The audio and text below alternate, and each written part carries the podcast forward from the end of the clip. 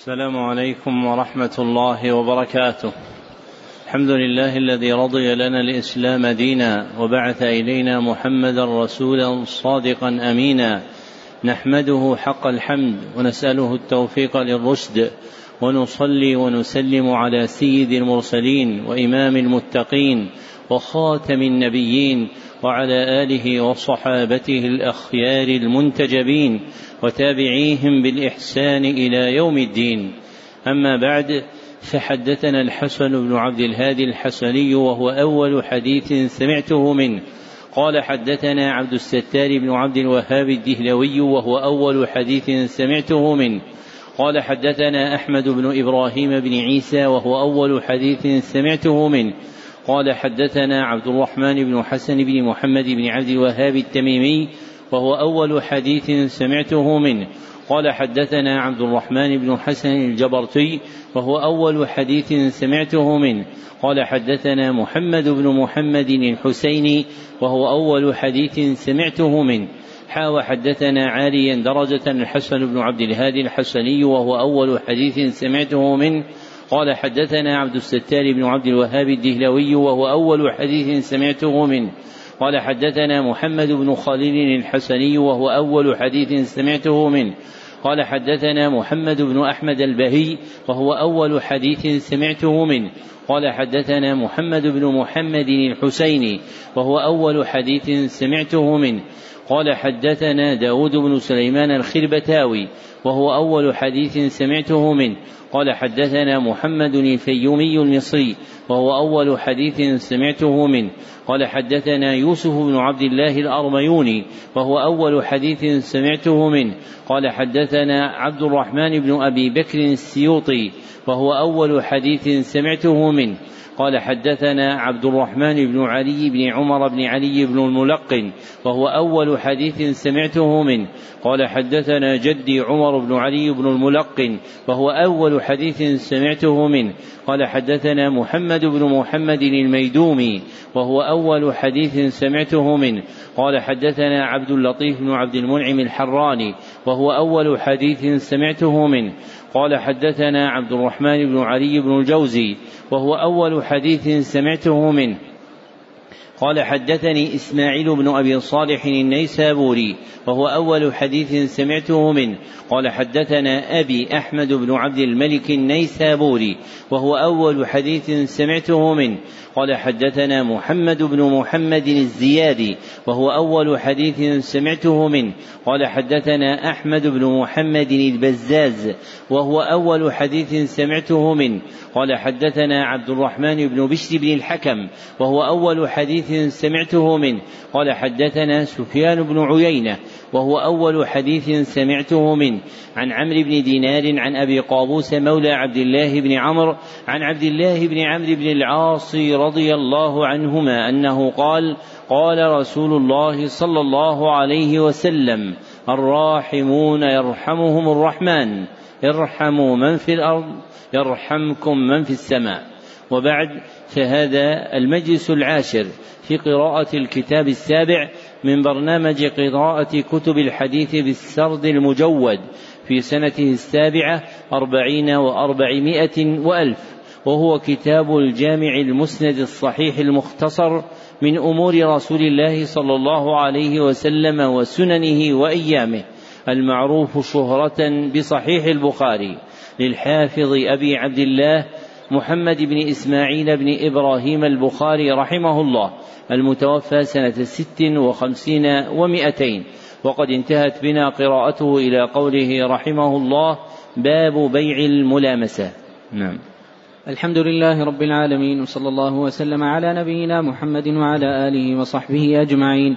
اللهم اغفر لشيخنا ولوالديه ولمشايخه وللمسلمين أجمعين. أخبركم حفظكم الله عبد العزيز بن فتح محمد لاهوري المعروف بعزيز زبيدي قراءة عليه. قال أخبرنا أحمد الله بن أمير الله الدهلوي وعبد التواب بن قمر الدين الملتاني قال أخبرنا نذير حسين بن جواد علي الدهلوي قال أخبرنا محمد بن إسحاق بن محمد أفضل الدهلوي قال أخبرنا عبد العزيز بن أحمد الدهلوي قال أخبرنا محمد أمين الكشميري قال أخبرنا أحمد بن عبد الرحيم الدهلوي قال أخبرنا أبو طاهر بن إبراهيم الكراني قال أخبرنا حسن بن علي العجيمي قال أخبرنا عيسى بن محمد الثعلبي قال أخبرنا سلطان بن أحمد المزاحي قال أخبرنا أحمد بن خليل السبكي. قال أخبرنا محمد بن أحمد الغيطي قال أخبرنا زكريا بن محمد الأنصاري قال أخبرنا إبراهيم بن صدقة الصالحي قال أخبرنا إبراهيم بن أحمد التنوخي قال أخبرنا أحمد بن أبي طالب الحجار قال أخبرنا حسين بن مبارك الزبيدي قال أخبرنا عبد الأول بن عيسى السجزي قال أخبرنا عبد الرحمن بن محمد الداودي قال أخبرنا عبد الله بن أحمد السرخسي قال أخبرنا محمد بن يوسف الفربري قال أخبرنا محمد بن إسماعيل الجعفي مولاهم البخاري رحمه الله تعالى أنه قال في كتابه الصحيح باب بيع الملامسة. وقال أنس رضي الله عنه نهى عنه النبي صلى الله عليه وسلم. قوله رحمه الله باب بيع تقدم أن هذه الترجمة من أمهات التراجم عند البخاري وأنه ذكرها في ستة وثلاثين موضعا. وبيع الملامسة هو أن يبيع البائع شيئا لمشتريه مخاطرة باللمس فقط. بأن يأذن له بأن يضع يده لامسا ثوبا أو آنية أو غير ذلك من غير تعيين سابق فما وقعت عليه يده وقع عليه البيع. أحسن الله إليكم. قال حدثنا سعيد بن عفير قال حدثني الليث قال حدثني عقيل عن شاب قال أخبرني عامر بن سعد أن سعيد رضي الله عنه أخبره أن رسول الله صلى الله عليه وسلم نهى عن المنابذة وهي طرح الرجل ثوبه بالبيع إلى الرجل قبل أن يقلبه وينظر إليه ونهى عن الملامسة والملامسة لبس لمس الثوب لا ينظر إليه. قوله رحمه الله عن ابن شهاب تقدم أن هذه الكنية عندهم عند الإطلاق هي لابن شهاب الزهري واسمه محمد بن مسلم. قوله عن حدثني عقيل تقدم أن عقيلا مصغرا يأتي عندهم أي في الستة في راويين أحدهما عقيل بن خالد الأيلي والآخر يحيى بن عقيل البصري. وما عداهما في الأسماء والكنى فهو عقيل. نعم. أحسن الله إليكم. قال رحمه الله تعالى حدثنا قتيبة قال حدثنا عبد الوهاب قال حدثنا أيوب عن محمد عن أبي هريرة رضي الله عنه أنه قال نهي عن لبستين أن يحتبي الرجل في الثوب واحد ثم يرفعه على منكبه وعن بيعتين اللماس والنبال. باب بيع المنابذة. وقال أنس نهى عنه النبي صلى الله عليه وسلم. قال حدثنا إسماعيل وقال حدثني مالك عن محمد بن يحيى بن حبان وعن أبي زناد عن رجع عن أبي هريرة رضي الله عنه أن رسول الله صلى الله عليه وسلم نهى عن الملامسة والمنابذة. قوله عن الأعرج تقدم أن هذا الاسم لقب عندهم لراو يعرف به هو عبد الرحمن بن هرمز المدني. وقوله عن أبي الزناد تقدم أن هذه الكنية عندهم لراو واحد هو عبد الله بن ذكوان المدني. نعم. أحسن الله إليكم. قال حدثنا عياش بن الوليد قال حدثنا عبد الأعلى قال حدثنا معمر عن زوري عن بن يزيد عن أبي سعيد رضي الله عنه أنه قال نهى النبي صلى الله عليه وسلم عن لمستين وعن بيعتين الملامسة والمنابذة. باب النهي البائع أن لا يحفل الإبل والبقر والغنم وكل محفلة والمصرات التي صري لبنها وحقن فيه وجمع فلم يحلب أياما وأصل التصرية حبس الماء يقال منه صريت الماء. قوله باب النهي تقدم أن هذه الترجمة من أمهات التراجم عند البخاري وأنه ذكرها بهذا اللفظ في خمسة مواضع وذكرها بلفظ باب ما ينهى في ثلاثة عشر موضعا وقوله ألا يحفل الإبل والبقر والغنم أي ألا يحبس حليبها في ضرعها أي ألا يحبس حليبها في ضرعها فإنه إذا حبس ظن كثرة الحليب في الضرع فكان غشا للمشتري وتسمى مصراتا نعم. أحسن الله إليكم. قال رحمه الله تعالى حدثنا ابن بكر قال حدثنا قال حدثنا الليث عن جعفر بن ربيعة عن رجع أنه قال قال أبو هريرة رضي الله عنه عن النبي صلى الله عليه وسلم لا تصر الإبل والغنم فإن بعد فإنه بخير النظرين بين أن يحتربها إن شاء أمسك وإن شاء ردها وصاع تمر. ويذكر عن أبي صالح ومجاهد بن وليد بن رباح وموسى بن يسار عن أبي هريرة رضي الله عنه عن النبي صلى الله عليه وسلم قال صاع تمر وقال بعضهم عن مسيرين صاع من طعام وبالخيار ثلاثا وقال بعضهم عن مسيرين صاع من تمر ولم يذكر ثلاثا والتمر أكثر. قال حدثنا مسدد قال حدثنا معتمر قال سمعت أبي يقول حدثنا أبو عثمان عبد الله بن مسعود رضي الله عنه أنه قال من اشترى شاة محفلة فردها فليرد معها صاعا ونهى النبي صلى الله عليه وسلم أن تلقى البيوع قال حدثنا عبد الله بن يوسف قال أخبرنا مالك عن الزناد عن أعرج عن أبي هريرة رضي الله عنه أن رسول الله صلى الله عليه وسلم قال لا تلقوا الركبان. ولا يبيع بعضكم على بيع بعض ولا تناجشوا ولا يبيع حاضر العباد ولا تصروا الغنم وامتاع فهو بخير النظرين بعد أن يحتربها ان رضيها امسكها وان سخط ردها وصاع من تمر. باب إن شاء رد المصرات في حلبتها صاع من تمر.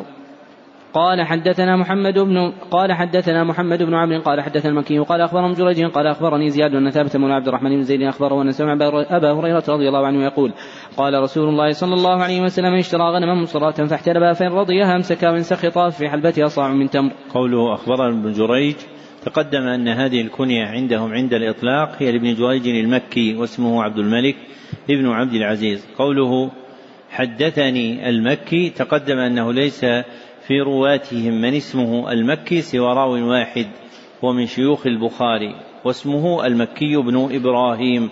روى عنه البخاري وروى عن رجل عنه. نعم. أحسن الله إليكم. قال رحمه الله تعالى باب بيع العبد الزاني. وقال شريح إن شاء رد إن شاء رد من الزنا. قال حدثنا عبد الله بن يوسف قال حدثنا ليث قال حدثني سعيد المقبري عن أبي عن أبي هريرة رضي الله عنه أنه سمعه يقول قال النبي صلى الله عليه وسلم إذا زنت الامه فتبين زناها فليجدها ولا يثرب ثم إن زنت فليجدها ولا يثرب ثم إن زنت الثالثة فليبيعها ولو بحبل من شعر. قال حدثنا إسماعيل وقال حدثني مالك عن بن عبيد الله بن عبد الله عن أبي هريرة وزيد بن خالد رضي الله عنهما أن رسول الله صلى الله عليه وسلم سئل عن الأمة إذا زنت ولم تحصن. قال إن زنت فجلدوها ثم إن زنت فجلدوها ثم إن زنت فبيعوها ولو بضفير. قال ابن شهاب لا أدري بعد الثالثة أو الرابعة. باب البيع والشراء مع النساء.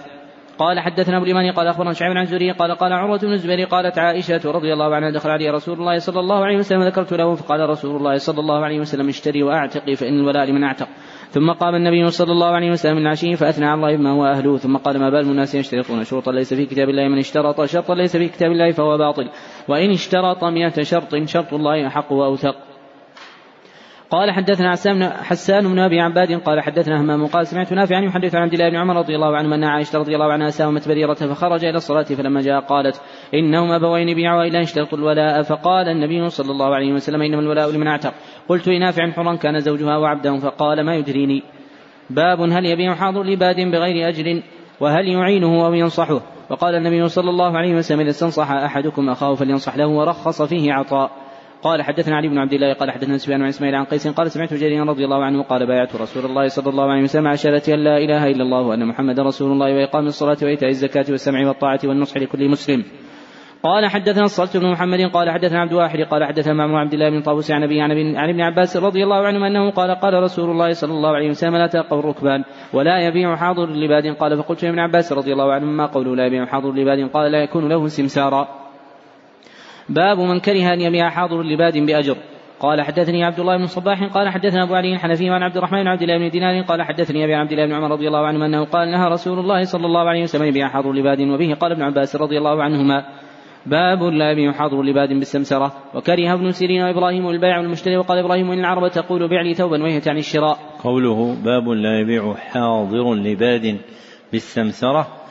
السمسرة هي المسماة في لسان الناس اليوم الدلالة بأن يكون وسيطا بينه وبين أهل البلد فيستقبل البادي وهو الآتي من البادية ثم يكون وسيطا في بيع ما جاء به لأهل الحضر. نعم. أحسن الله إليكم. قال حدث مكي بن إبراهيم قال أخبرهم جريج عن شاب عن سعيد بن المسيب أنه سمع أبا هريرة رضي الله عنه يقول قال رسول الله صلى الله عليه وسلم لا يبتاع المرء على بيع أخيه ولا تناجش ولا يبيع حاضر لباد. قال حدثنا محمد بن المثنى قال حدثنا معاذ قال حدثنا عون عن محمد أنه قال قال أنس بن مالك رضي الله عنه نهينا أن يبيع حاضر اللباد. باب النهي عن تلقي الركبان وأن بيعه مردود لأن صاحبه عاص آثم إذا كان به عالما وخداع وهو خداع في البيع والخداع لا يجوز. قال حدثنا محمد بن بشار قال حدثنا عبد الوهاب قال حدثنا عبد الله عن سعيد بن أبي سعيد عن أبي هريرة رضي الله عنه أنه قال نهى النبي صلى الله عليه وسلم عن التلقي وأن يبيع حاضر اللباد. قال حدثني عياش الوليد قال حدثنا عبد العلا قال حدثنا معمر عن طاووس عن ابي أنه قال سألت ابن عباس رضي الله عنهما ما معنى قوله لا يبيعن حاضر لباده قال لا يكن له سمسارا قوله عن ابن طاووس عن أبيه تقدم أنه ليس في رواة الستة من اسمه طاووس سوى طاووس طاووس ابن ابن كيسان اليماني. وقوله حدثنا معمر تقدم أن هذا الاسم بفتح ميميه وجاء معمر بضم الميم وفتح الثانية مشددا في ثلاثة روى أحدهم معمر بن محمد الهاشمي وثانيهم معمر بن سليمان النخعي وثالثهم معمر بن يعمر الليثي. نعم. أحسن الله إليكم. قال رحمه الله تعالى حدثنا مسدد قال حدثنا يزيد بن زرع قال حدثني التيمي عن أبي عثمان عبد الله رضي الله عنه أنه قال من اشترى محفلة فليرد معه صاعا. وقال نهى قال ونهى النبي صلى الله عليه وسلم عن تلقي البيوع. قال حدثنا عبد الله بن يوسف قال أخبرنا مالك عن نافع عبد الله بن عمر رضي الله عنه أن رسول الله صلى الله عليه وسلم قال يبيع بعضكم على بيع بعض ولا تلقوا السلع حتى يهبط بها إلى السوق. باب منتهى التلقي قال حدثنا موسى بن إسماعيل قال حدثنا جويرية عن نافع عبد الله رضي الله عنه أنه قال كنا نتلقى ركبنا ونشتري منهم الطعام فنهانا النبي صلى الله عليه وسلم نبيعه حتى يبلغ به سوق الطعام. قال أبو عبد الله هذا في على السوق يبينه حديث عبيد الله قال حدثنا مسدد قال حدثني عن عبيد الله قال حدثني نافع بن عبد الله رضي الله عنه أنه قال كانوا يبتاعون الطعام في على السوق فيبيعونه في مكانهم فنهاهم رسول الله صلى الله عليه وسلم أن يبيعوا في مكانه حتى ينقلوه. قوله حدثنا مسدد تقدم أنه ليس في رواتهم. من اسمه مسدد سوى راو واحد هو مسدد بن مسرهد الأسدي. وقول البخاري هنا بعد الحديث الأول قال أبو عبد الله يعني البخاري هذا في أعلى السوق يبينه حديث عبيد الله ثم أتبعه بحديث عبيد الله بعده. وفيه أن من طرائق البخاري في بيان معاني الأحاديث أنه يؤخر ما يكون مبينا ويقدم ما يكون مجملا وهذا وقع منه في مواضع كثيرة فيما فمما يعين على تفسير الأحاديث على البخاري عند البخاري ملاحظة الأحاديث التي أوردها في الباب وأن المتأخر يفسر المتقدم وقد صرح به في هذا الموضع ومن اعتبره وجده طريقته. والمصنفون في الحديث يجملون طرائقهم وإنما تعرف بالتتبع كما تقدم أن مسلما في باب الناسخ والمنسوخ يقدم المنسوخ ثم يتبعه الناسخ. ولم يصرح بهذا لكن عرف هذا من طريقته وبه صرح القرطبي في تفسيره. نعم. أحسن الله إليكم. قال رحمه الله تعالى باب إذا اشترط شروطا في البيع لا تحل. قال حدثنا عبد الله بن يوسف قال أخبرنا مالك بن هشام بن عروة عن أبي عائشة رضي الله عنها أنها قالت جاءتني بريره فقالت كتبت أهلي على تسع اواق في كل عام وقية فأعينيني فقلت إن أحبالك نعد لهما يكون ولاؤك لي فعلت. فذهبت بريرة إلى أهلها فقالت لهم فأبوا عليها فجاءت من عندهم رسول الله صلى الله عليه وسلم جالسهم فقالت إني قد عرضت ذلك عليهم فأبوا إلا أن يكون الولاء لهم سمع النبي صلى الله عليه وسلم فأخبرت عائشة النبي صلى الله عليه وسلم فقال خذيها واشترطي لهم الولاء فإنما الولاء لمن اعتقل فلا عائشة رضي الله عنها ثم قام رسول الله صلى الله عليه وسلم في الناس فحمد الله وأثنى عليه ثم قال أما بعد ما بال رجال يشترطون شروطا ليست في كتاب الله ما كان من شرط ليس في كتاب الله فهو باطل وإن كان من شرط قضاء الله يحق وشرط الله يوثق وإنما الولاء لمن اعتق قال حدثنا قال حدثنا عبد الله بن يوسف قال أخبرنا مالك عن نافع عبد الله بن عمر رضي الله عنهما أن عائشة أم المؤمنين رضي الله عنها أرادت أن تشتري جارية فتعتقها. فقال أهلها نبيعكها على أن ولاءها لنا فذكر ذلك لرسول الله صلى الله عليه وسلم فقال أمنعك ذلك فإنما الولاء لمن اعتق. باب بيع التمر بالتمر.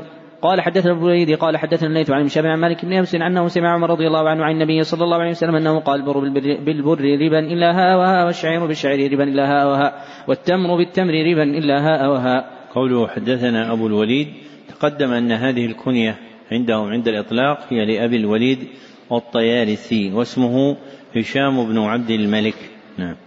أحسن الله إليكم قال رحمه الله تعالى باب بيع الزبيب بالزبيب والطعام بالطعام قال حدثنا إسماعيل وقال حدثنا مالك عن عبد الله بن عمر رضي الله عنهما أن رسول الله صلى الله عليه وسلم نهى عن المزابنة والمزابنة بيع الثمن بالثمن كيلا وبيع الزبيب بالكرم كيلا.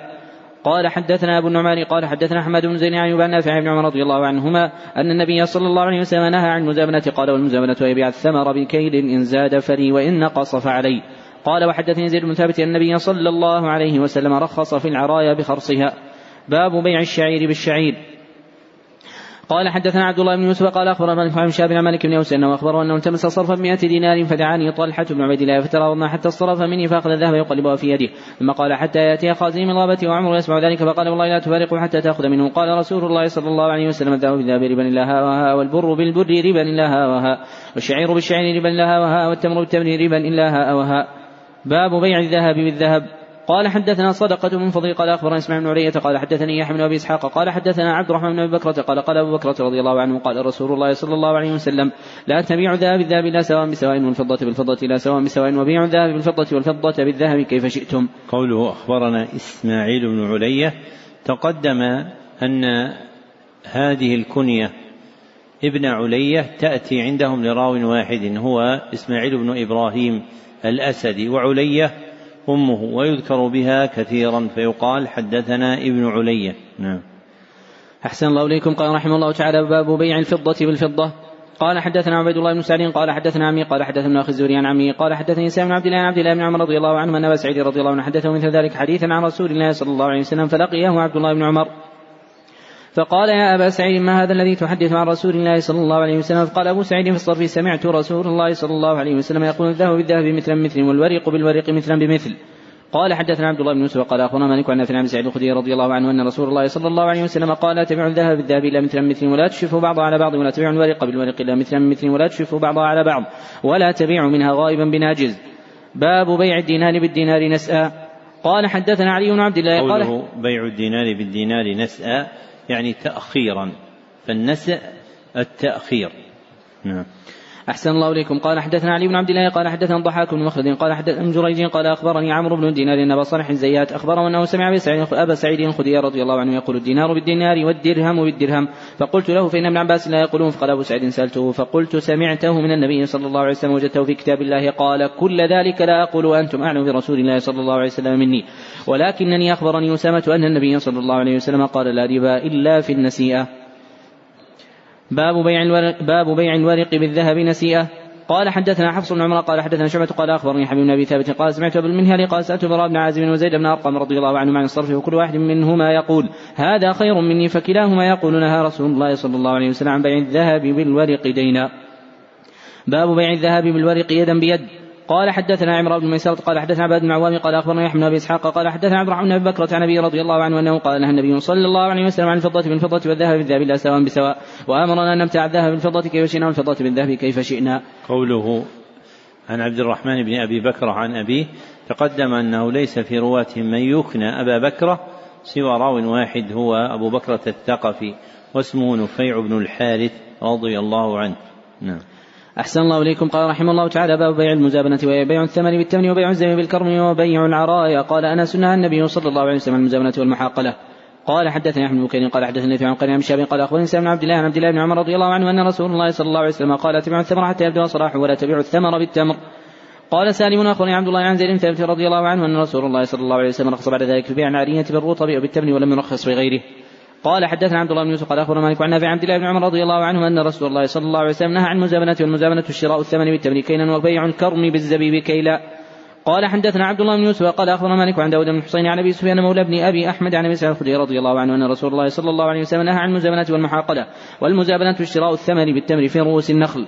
قال حدثنا مسدد قال حدثنا أبو معاوية عن الشيباني عن كلمة عن عباس رضي الله عنه أنه قال النبي صلى الله عليه وسلم عن المحاقله والمزابنه قال حدثنا عبد الله بن سلمة قال حدثنا مالك عن نافع بن عمر عن زيد بن ثابت رضي الله عنهم أن رسول الله صلى الله عليه وسلم أرخص لصاحب العرية أن يبيعها بخرصها. قوله عن الشيباني تقدم أن هذه النسبة عندهم عند الإطلاق هي لراو واحد هو سليمان بن أبي سليمان الشيباني وقوله في الترجمة المتقدمة باب بيع المزابنة وهي بيع الثمر بالتمر وبيع الزبيب بالكرم وبيع العرايا أي أنها من جنس المزابنة لكنها مستثناة. والعرايا هو بيع التمر في رؤوس بيع الرطب في رؤوس النخل بالتمر. بيع الرطب في رؤوس النخل بالتمر. وهي مستثناة من تحريم بيع المزابنة بشروط مبسوطة في موضعها عند الفقهاء. نعم. أحسن الله إليكم. قال رحمه الله تعالى باب بيع الثمر على رؤوس النخل بالذهب والفضة. قال حدثنا احمد سليمان قال حدثنا ابن قال اخبرهم جريج عن عطاء وأبي الزبير عن جابر رضي الله عنه أنه قال نهى النبي صلى الله عليه وسلم عن بيع الثمن حتى يطيب ولا يباع شيء منه إلا بالدينار والدرهم للعرايا قال حدثنا عبد الله بن عبد الوهاب قال سمعت مالك وسلم عبيد الله بن ربيعه حدثك داود عن أبي سفيان عن أبي هريرة رضي الله عنه أن النبي صلى الله عليه وسلم رخص ببيع العرايا في خمسة أوسق أو دون خمسة أوسق قال نعم. قال حدثنا علي بن عبد الله قال حدثنا سفيان قال قال يحيى بن سعيد سمعت بشيرا قال سمعت سهل بن أبي حثمة رضي الله عنه أن رسول الله صلى الله عليه وسلم نهى عن بيع التمر بالتمر ورخص بالعرية أن تباع بخرصها يأكلها أهلها رطبا. وقال سفيان مرة أخرى إلا أنه رخص بالعرية يبيعها أهلها بخرصها يأكلونها رطبا. قال هو سواء. قال سفيان وقلت ليحيى ونغلام من أهل مكة يقولون إن النبي صلى الله عليه وسلم رخص ببيع العرايا فقال وما يدري أهل مكة. قلت إنهم يرونه عن جابر فسكت. قال سفيان إنما أردت أن جابر من أهل المدينة. قيل لسفيان وليس فيه نهى عن بيع الثمر حتى يبدو صلاحه. قال لا. قوله سمعت بشيرا تقدم أن هذا الاسم مصغرا يأتي في راويين أحدهما بشير بن يسار الأنصاري مولاهم وهو راوي هذا الحديث والآخر بشير بن كعب العدوي وما عداهما فهو بشير. نعم. أحسن الله إليكم. قال رحمه الله تعالى باب تفسير العرايا. وقال مالك العرية أن يعري الرجل الرجل النخلة ثم يتأذى بدخوله عليه فرخص له أن يشتريها منه بتمر. وقال ابن إدريس العرية لا تكون إلا بالكيل من التمر يدا بيد لا يكون بالجزاف وإما يقوي قول سالم بن حثمة بالأوسق الموسقة وقال ابن إسحاق في حديث عن نافع بن عمر رضي الله عنهما قال كانت العرايا أن يعري الرجل في ماله نخلة ونخلتين. وقال يزيد عن سفيان بن حسين العرايا نخل كانت توهب المساكين ولا يستطيعون أن ينتظروا بها رخص له أن يبيعها بما شاءوا من التمر. قال حدثنا محمد قال أخبرنا عبد الله قال أخبرنا موسى بن عقبة عن نافع بن عمر عن زيد بن رضي الله عنه من رسول الله صلى الله عليه وسلم رخص بالعراء تباع بخرصها كيلا قال موسى بن عقبة بالعراء نخلات معلومات تأتيها فتشتريها. باب بيع الثمار قبل أن يبدو صلاحها. وقال ليث عن الزناد كان عروة بن الزبير يحدث عن سالم بن أبي حذفة انصار بن حارثة رضي الله عنه وحدثه عن زيد بن ثابت رضي الله عنه أنه قال كان الناس في عهد رسول الله صلى الله عليه وسلم يتبايعون الثمار فإذا جد الناس وحضر تقاضيهم قال المبتاع إنه أصاب الثمر الدمان وأصابه مراض أصابه قشام عاهات يحتجون بها. فقال رسول الله صلى الله عليه وسلم لما كثرت عنده الخصومة في ذلك فإما فإما لا فلا تتبايعوا حتى يبدو صلاح الثمن كالمشورة يشير بها لكثرة خصومتهم. قال وأخبرني خالد بن ثابت أن زيد بن ثابت لم يكن يبيع ثمار ارضه حتى يطلع الثريا فيتبين الأصفر من الاحمر قال أبو عبد الله رواه علي بن محني قال حدثنا حكام قال حدثنا عبس عن زكريا عن أبي الزناد عن عروة عن سهل عن زيد رضي الله عنه. قال حدثنا عبد الله بن يوسف. قال أخبرنا مالك عن عبد الله بن عمر رضي الله عنه أن رسول الله صلى الله عليه وسلم نهى بيع الثمار حتى يبدو صلاح ونهى البائع والمبتاع. قال حدثنا ابن مقاتل. قال أخبرنا عبد الله قال أخبرنا حميد بن طويل عن أنس رضي الله عنه أن رسول الله صلى الله عليه وسلم نهى أن تباع ثمرة النخل حتى تزهو. قال أبو عبد الله يعني حتى تحمر. قال حدثنا مسدد قال حدثنا احمد سعيد عن سليم بن حيان قال حدثنا سعيد بن مينا قال سمعت جابر بن عبد الله رضي الله عنهما قال نهى النبي صلى الله عليه وسلم أن تباع الثمرة حتى تشقح فقيل ما تشقح قال تحمار وتصفار وتصفار ويؤكل منها. قوله عن سليم بن حيان تقدم أن هذا الاسم يأتي عندهم مصغرا سليم سوى هذا الراوي وهو سليم بن حيان البصري. نعم. أحسن الله إليكم. قال رحمه الله تعالى باب النخل قبل يبدو صلاحها. قال حدثني علي بن هثم قال حدثنا معلم قال حدثنا هشيم قال أخبرنا حميد قال حدثنا أنس مالك رضي الله عنه عن النبي صلى الله عليه وسلم أنه نهى عن بيع ثمرة حتى يبدو صلاحها النخل حتى يزهو. قيل ما وما يزهو؟ قال إحمار أو اصفار باب إذا باع الثمار قبل أن يبدو صلاحها ثم اصابته عاهة فهو من البائع. قال حدثنا عبد الله بن يوسف قال أخونا مالك حميد عن مالك رضي الله عنه أن رسول الله صلى الله عليه وسلم نهى عن الثمار حتى تزهي فقيل له وما تزهي؟ قال حتى تحمر. فقال أرأيت إذ ما إذا منع الله الثمرة بما يس بما يأخذ أحدكم مال أخيه؟ قال يتحدثني موسى بن شهاب قال لو ان رجلا ابتاع ثمرا قبل أن يبدو صلاحه ثم أصابته عاهة. كان ما أصابه على ربه. قال أخبرني سالم بن عبد الله بن عمر رضي الله عنه أن رسول الله صلى الله عليه وسلم قال لا تتبايعوا ثمر حتى يبدو صلاحها ولا تبيعوا الثمر بالتمر. باب شراء الطعام إلى أجل. قال حدثنا عمر بن حفص بن غياث قال حدثنا أبي قال حدثنا عمش قال ذكرنا عند إبراهيم الرهن في السلام قال بأس به ثم حدثنا عن الأسود عن عائشة رضي الله عنها النبي صلى الله عليه وسلم اشترى طعاما يهوديا لاجل فرهنه درعه. باب إذا أراد بيع ثمن بثمن خير منه. قال حدثنا قتيبة عن مالك عن عبد المجيد بن سعيد عن ابن عبد الرحمن عن سعيد بن المسيب عن أبي سعيد الخدري عن ابي وعن أبي هريرة رضي الله عنه أن رسول الله صلى الله عليه وسلم استعمل رجلا على خبر فجاءه بتمر جريب فقال رسول الله صلى الله عليه وسلم كل تمر خيبر هكذا. قال لا والله يا رسول الله إنا لنأخذ الصاع من هذا بالصاعين والصاعين بالثلاثة وقال رسول الله صلى الله عليه وسلم لا تفعل بيع الجمع بالدراهم ثم ابتع بالدراهم جنيبا. باب من باع نخلا قد أبرت وأرضا مزروعة أو بإجارة. قال أبو عبد الله وقال إبراهيم وقال أخبرنا هشام وقال أخبرنا جريج قال سمعت من أبي ملكة يخبر عن نافع مولى بن عمر أن, أن يخبر عن نافع مولى بن عمر رضي الله عنهما أنه قال أيما نخل بيعت قد أبرت لم يذكر الثمر فالثمر الذي أبر وكذلك العبد. وكذلك العبد والحرث سمى له نافع. هؤلاء الثلاث. قال حدثنا عبد الله بن يوسف قال اخبر مالك عن نافع عبد الله بن عمر رضي الله عنه أن رسول الله صلى الله عليه وسلم قال من باع نخلا قد أبرت فثمرها للبائع إلا اشترط المبتاع. باب بيع الزرع بالطعام كيلا. قال حدثنا قتيبة قال حدثني عن نافع بن عمر رضي الله عنهما قال نهى رسول الله صلى الله عليه وسلم عن المزابنة أن يبيع تمر حائط إن كان نخلا من تمر كيلا وإن كان كرما يبيع بزبيب كيلا وإن كان زرعا يبيع بكل طعام ونهى عن ذلك كله. باب بيع النخل بأصله. قال حدثنا قتيبة بن سعيد قال حدثنا عن نافع بن عمر رضي الله عنه أن النبي صلى الله عليه وسلم قال أي امرئ أبر نخلا ثم باع أصلها فالذي أبر ثمر النخل لا يشترط أو المبتاع. باب بيع المخاضرة. قوله رحمه الله باب بيع المخاضرة أي بيع الثمار حال كونها خضراء لم تحمر ولم تصفر أي قبل بدوء صلاحها. أي بيع الثمار حال كونها خضراء لم تحمر ولم تصفر. أي قبل بدوء صلاحها. نعم. أحسن الله إليكم. قال حدثني إسحاق بن وهب قال حدثنا عمرو بن يونس قال حدثني أبي قال حدثني إسحاق بن أبي طلحة الأنصاري وعن أنس مالك رضي الله عنه أنه قال نهى رسول الله صلى الله عليه وسلم عن المحاقلة والمخاضرة والملامسة والمنابذة والمزابنة قال حدثنا قتيبة قال حدثنا سعيد بن جعفر أحمد عن أنس رضي الله عنه أن النبي صلى الله عليه وسلم نهى عن بيع ثمن التمر حتى تزهق. فقلنا لأنس رضي الله عنه ما زهوها قال تحمر وتصفر. أرأيت إن منع الله الثمرة بما تستحل مال اخيك باب بيع الجمار وأكله. قال حدثنا أبو الوليد هشام بن عبد الملك قال حدثنا معاونة عن بشر عن مجاهد عن عمر رضي الله عنه أنه قال كنت عند النبي صلى الله عليه وسلم ياكل جمارا فقال من الشجر شجرة كرجل مؤمن فرت أن أقول هي النخلة فإذا أنا أحدثهم قال هي النخلة. باب من اجرى أمر الامصار على ما يتعرفون بينهم في البيوع والإجارة والمكار والوزن وسننهم على نياتهم ومذاهبهم المشهورة. وقال شريح الغزالين سنتكم بينكم ربحا. وقال عبد الوهاب عن ايوب عن محمد لا بأس العشرة بأحد عشر ويأخذ النفقة ربحا. وقال النبي صلى الله عليه وسلم لهند خذ ما يكفيك ولدك بالمعروف. وقال تعالى ومن كان فقيرا فليأكل بالمعروف. وأكتر الحسن بن عبد الله بن مرداس حمارا فقال بكم قال بدانقين فركبه ثم جاء مرة أخرى فقال الحمار الحمار فركبه ولم يشارطه فبعث إليه بنصف درهم قوله باب بيع الجمار الجمار شيء يكون في قلب النخلة يستخرجونه ويأكلونه. شيء يكون في قلب النخلة يستخرجونه ويأكلونه. نعم. أحسن الله إليكم. قال حدثنا عبد الله بن يوسف قال أخبر مالك بن أحمد عن أنس مالك رضي الله عنه أنه قال حجم رسول الله صلى الله عليه وسلم أبو طيبة فأمر له رسول الله صلى الله عليه وسلم بصاع من تمر وأمر أهله أن يخفوا عنه من خراجه. قال حدثنا ابن عمين قال حدثنا سفيان بن شيبان عن عن عائشة رضي الله عنها أنها قالت قالت هند هند أم معاوية لرسول الله صلى الله عليه وسلم إنما سفيان رجل شحيح فلعلي جناح. أن آخذ من مال سرا قال خذي أنت وبنوك ما يكفيك بالمعروف. قال حدثني إسحاق قال حدثنا ابن قال أخبرنا هشام قال وحدثني محمد قال سمعت عثمان بن فرقد قال سمعت هشام بن عروه يحدث عن أبيه أنه سمع عائشة رضي الله عنها تقول من كان غنيا فليستعف ومن كان فقيرا فليأكل بالمعروف. قالت أنزلت في والي اليتيم الذي يقيم عليه ويصلح في ماله إن كان فقيرا أكل منه بالمعروف. باب بيع الشريك من شريكه. قال حدثني محمود قال حدثنا عبد الرزاق قال اخبر معمر الزوري يعني بسلمة عن جابر رضي الله عنه أنه قال جعل رسول الله صلى الله عليه وسلم الشفعة في كل مال لم يقسم فإذا وقعت الحدود وصرفت الطرق فلا شفعة. باب بيع الأرض والدور والعروض مشاعا غير مقسوم. قال حدثنا محمود محبوب قال حدثنا عبد الواحد قال حدثنا معمر عن الزهري عن مسلمة بن عبد الرحمن عن جابر بن عبد الله رضي الله عنه أنه قال قضى النبي صلى الله عليه وسلم الشفعة في كل مال لم يقسم فإذا وقعت الحدود وصرفت الطرق فلا شفعة.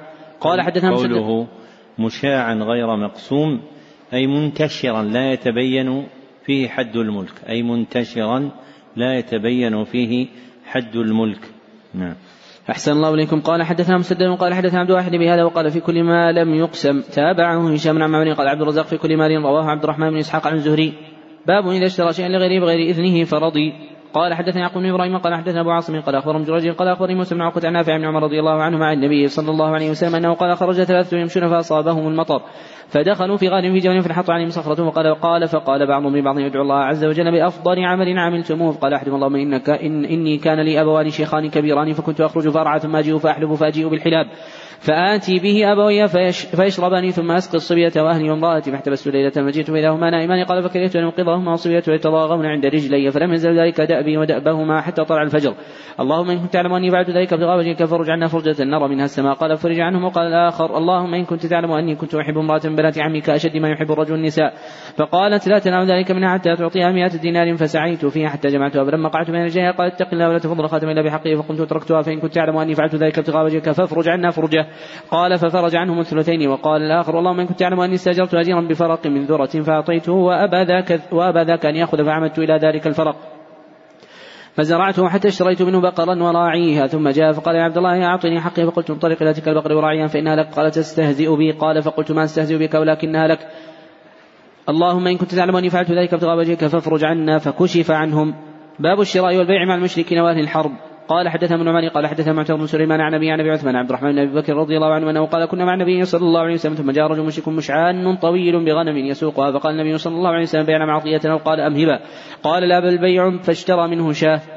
باب الشراء المملوك من حربه وهبته وعتقه. وقال النبي صلى الله عليه وسلم من سلمان كاتب وكاتب وكان حرا فظالموه وباعوه وسبي عمار وصيب وبلال رضي الله عنه. وقال الله تعالى والله فضل بعضكم على بعض في الرزق فما الذين فضلوا براد رزقهم على ما ملكت إيمانهم فهم فيه سواء افبنعمة الله يجحدون.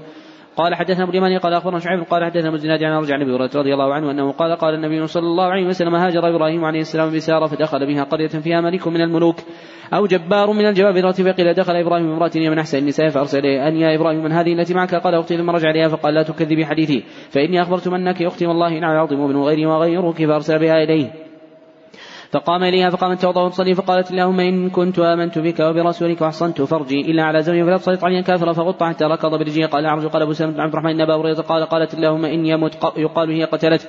فأرسل ثم قام ثم قام إليها فقامت توضأ وتصلي وتقول اللهم إن كنت آمنت بك وبرسولك وأحصنت فرجي إلا على زوجي فلا تسلط علي هذا الكافر فغط حتى ركض برجله قال عبد الرحمن قال أبو سلمة قال أبو هريرة رضي الله عنه فقالت اللهم إن يمت فيقال هي قتلته فأرسل في الثانية أو في الثالثة فقال اللهم والله ما أرسلتم إليه إلا شيطانا.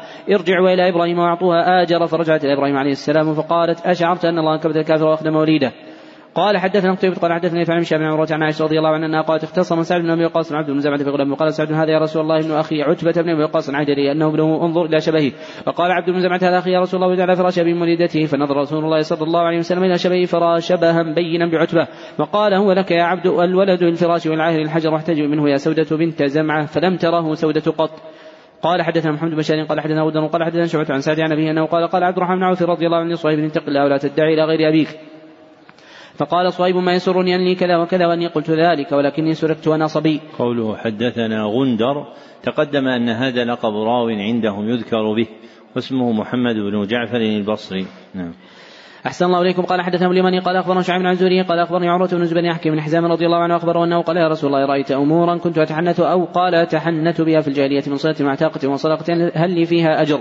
قال حكيم رضي الله عنه قال رسول الله صلى الله عليه وسلم أسلمت على ما سلف لك من خير. ترجم المصنف لهذه الأحاديث باب شراء المملوك من الحربي وهبته وعتقه والحرب هو الكافر المعادي المقاتل المسلمين. وبوب قبله باب الشراء والبيع مع المشركين وأهل الحرب. وهاتان الترجمتان وغيرهما عند البخاري كالترجمة الآتية. باب المزارعة مع اليهود. هي من بواكير ما وضعه المحدثون في باب العلاقات الدولية.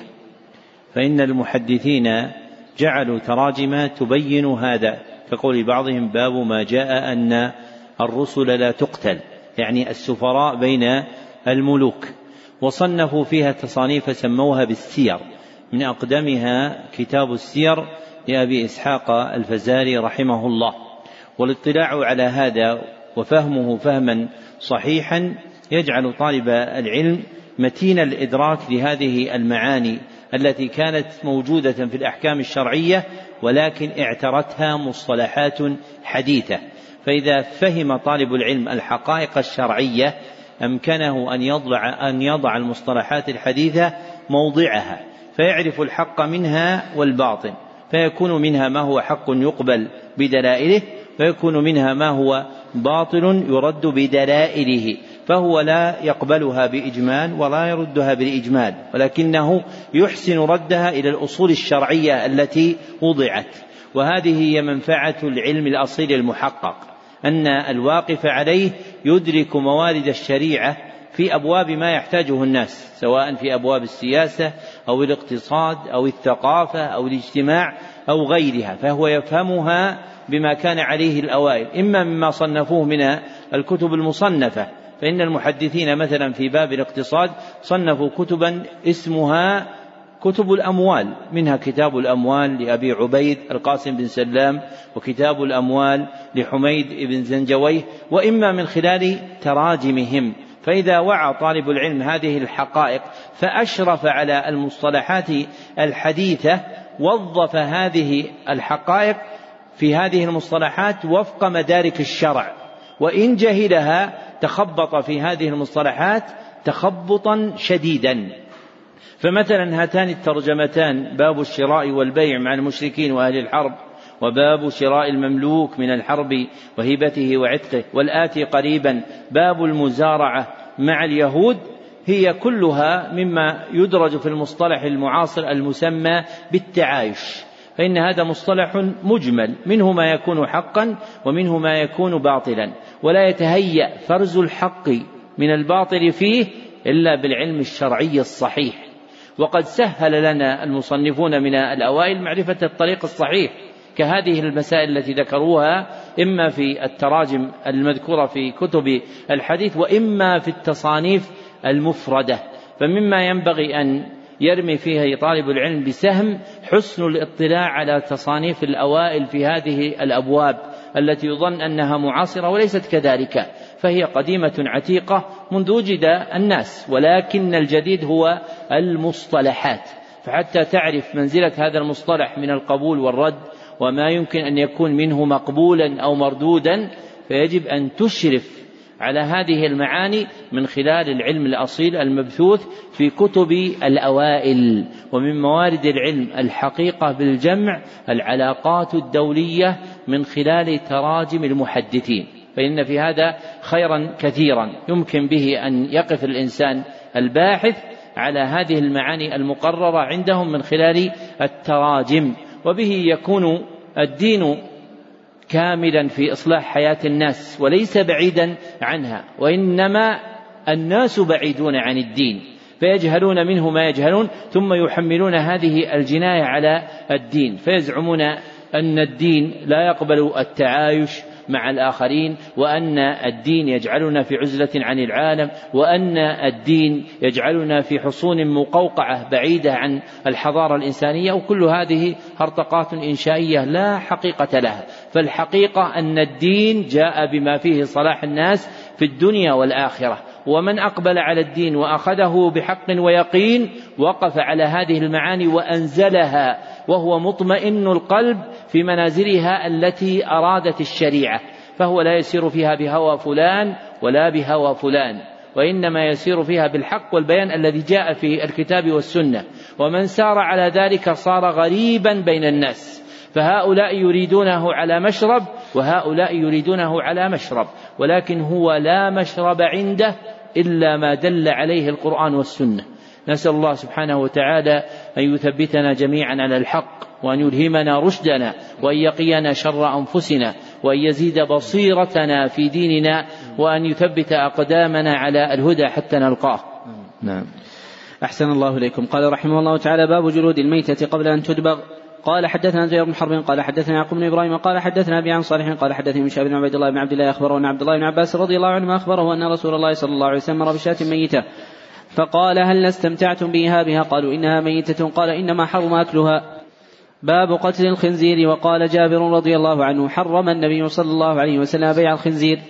قال حدثنا قتيبة بن سعيد. قال حدثني يفعل من شابع بن المسيب أنه سمع أبا هريرة رضي الله عنه يقول قال رسول الله صلى الله عليه وسلم والذي نفسي بيده لا يشكن أن ينزل فيكم ابن مريم حكما مقسطا فيكسر الصليب ويقتل الخنزير ويضع الجزية ويفيض المال حتى لا يقبله أحد. باب لا يذاب شحم الميتة ولا يباع ودكه. رواه جابر رضي الله عنه عن النبي صلى الله عليه وسلم. قال حدثنا حميدي وقال حدثنا سفيان وقال حدثنا عمرو بن دينار قال أخبرني طاووس أنه سمع ابن عباس رضي الله عنهما يقول بلغ عمر أن فلانا باع خمرا فقال قاتل الله فلانا لم يعلم أن رسول الله صلى الله عليه وسلم قال قاتل الله اليهود حرمت عليهم شحوم فجملوها فباعوها قال حدثنا عبد قال أخبرنا عبد الله قال اخبرنا يوسف بن شهاب قال سمعت سعيد بن المسيب عن أبي هريرة رضي الله عنه أن رسول الله صلى الله عليه وسلم قال قاتل الله يهود حرمت عليهم الشحوم فباعوها وأكلوا اثمانها باب بيع التصاوير التي ليس فيها روح وما يكره من ذلك.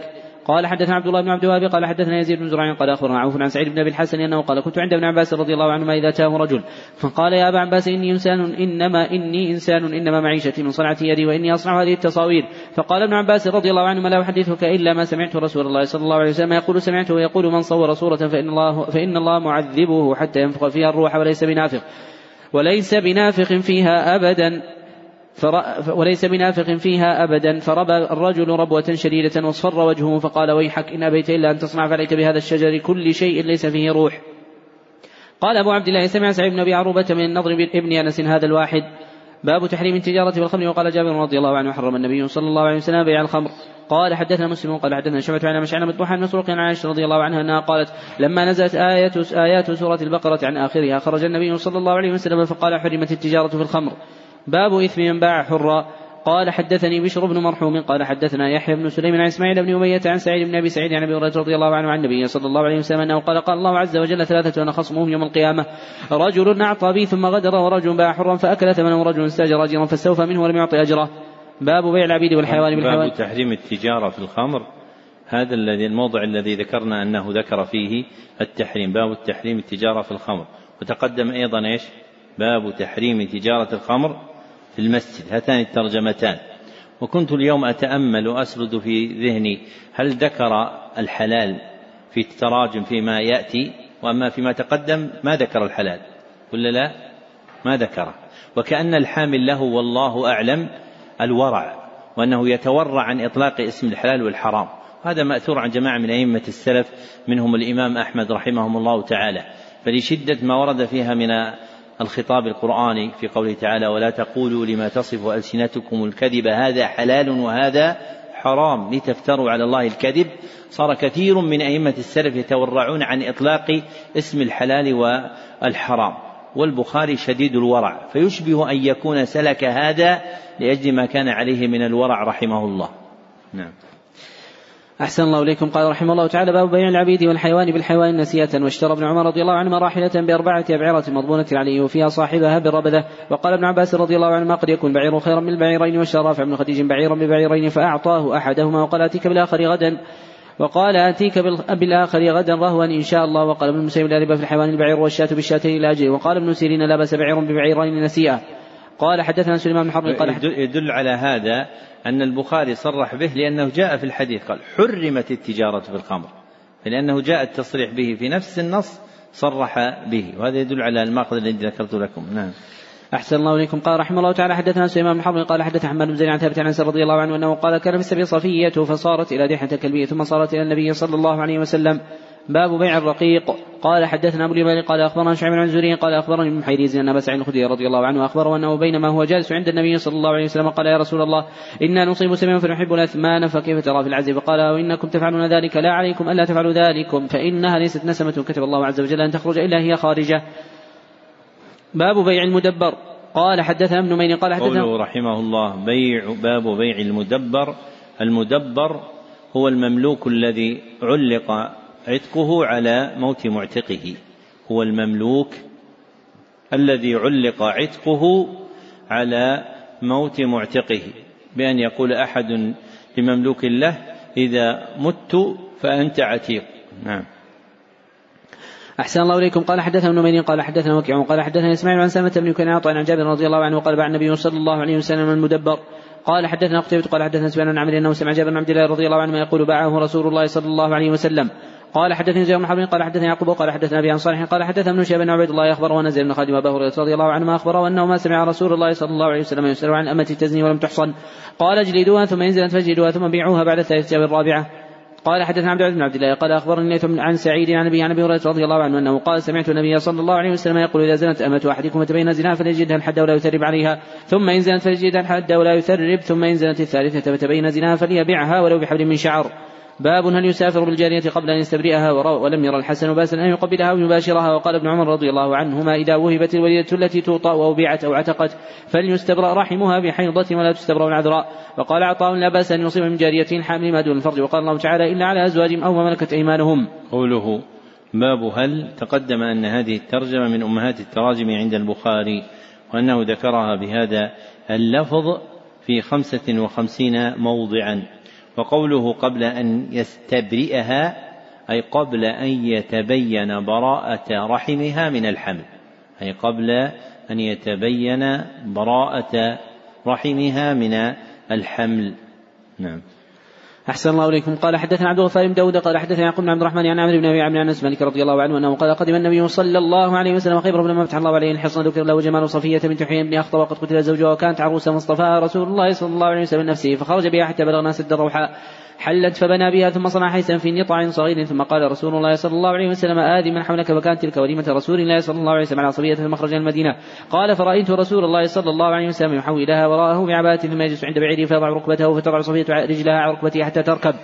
باب بيع الميتة والأصنام. قال حدثنا قتيبة قال حدثني عن زيد بن أبي حبيب عطاء بن أبي رباح نجا بن عبد الله رضي الله عنه أنه سمع رسول الله صلى الله عليه وسلم يقول عام الفتح ومكة إن الله ورسوله حرم بيع الخمر والميت والخزير والاصنام فقيل يا رسول الله رأيت شحوم الميتة فإنه فإنها يطلى بها السفن ويدهن بها الجلود ويستصبح بها الناس فقال لا هو حرام ثم قال رسول الله صلى الله عليه وسلم عند ذلك قاتل الله اليهود إن الله لما حرم شحومها جملوه ثم باعوا فأكلوا ثمنه. قوله حدثنا قتيبة تقدم أنه ليس في رواتهم من اسمه قتيبة سوى قتيبة بن سعيد الثقفي. نعم. أحسن الله إليكم. قال أبو عاصم حدثنا عبد الحميد قال حدثنا يزيد وقال كتب إلي عطاء أنه قال سمعت جابر رضي الله عنه عن النبي صلى الله عليه وسلم. باب ثمن الكلب. قال حدثنا عبد الله بن يوسف وقال أخبرنا مالك عن هشام بن عبد بكر بن عبد الرحمن بن ابي مسعود الأنصاري رضي الله عنه أن رسول الله صلى الله عليه وسلم عن ثمن الكلب ومهر البغي وحلوان كاهن.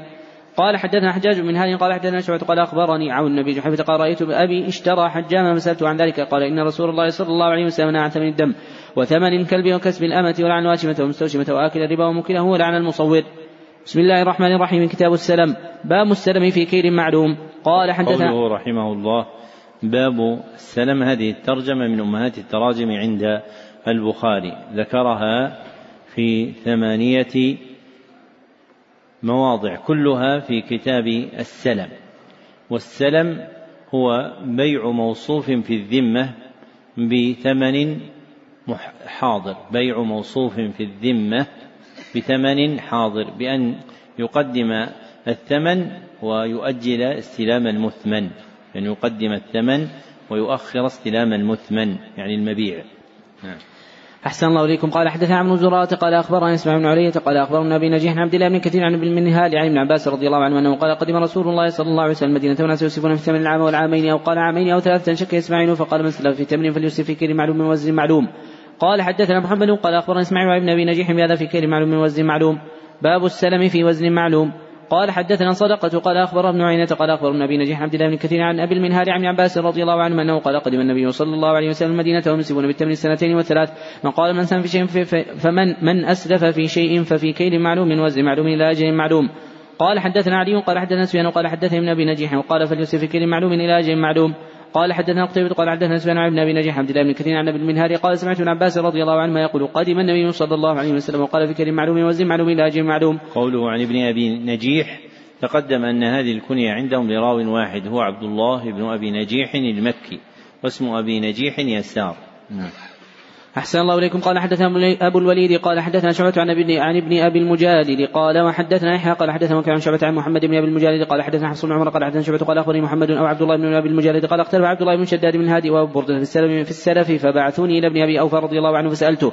فقال إنا كنا ننسب على عهد رسول الله صلى الله عليه وسلم وأبي بكر وعمر رضي الله عنهما في الحنطة والشعر والزبيب والتمر. وسألت ابن أبزة فقال مثل ذلك باب السلم إلى من إلى من ليس عنده أصل. قال حدثنا موسى بن إسماعيل قال حدثنا عبد الواحد قال حدثنا الشيباني وقال حدثنا محمد بن أبي المجالد قال بعثني عبد الله بن شداد أبو بردة إلى عبد الله بن أبي أوفى رضي الله عنهما فقال اساله هل كان أصحاب النبي صلى الله عليه وسلم في عهد النبي صلى الله عليه وسلم يسرفون في الحنطة؟ قال عبد الله كنا نسرف نبيط أهل الشام.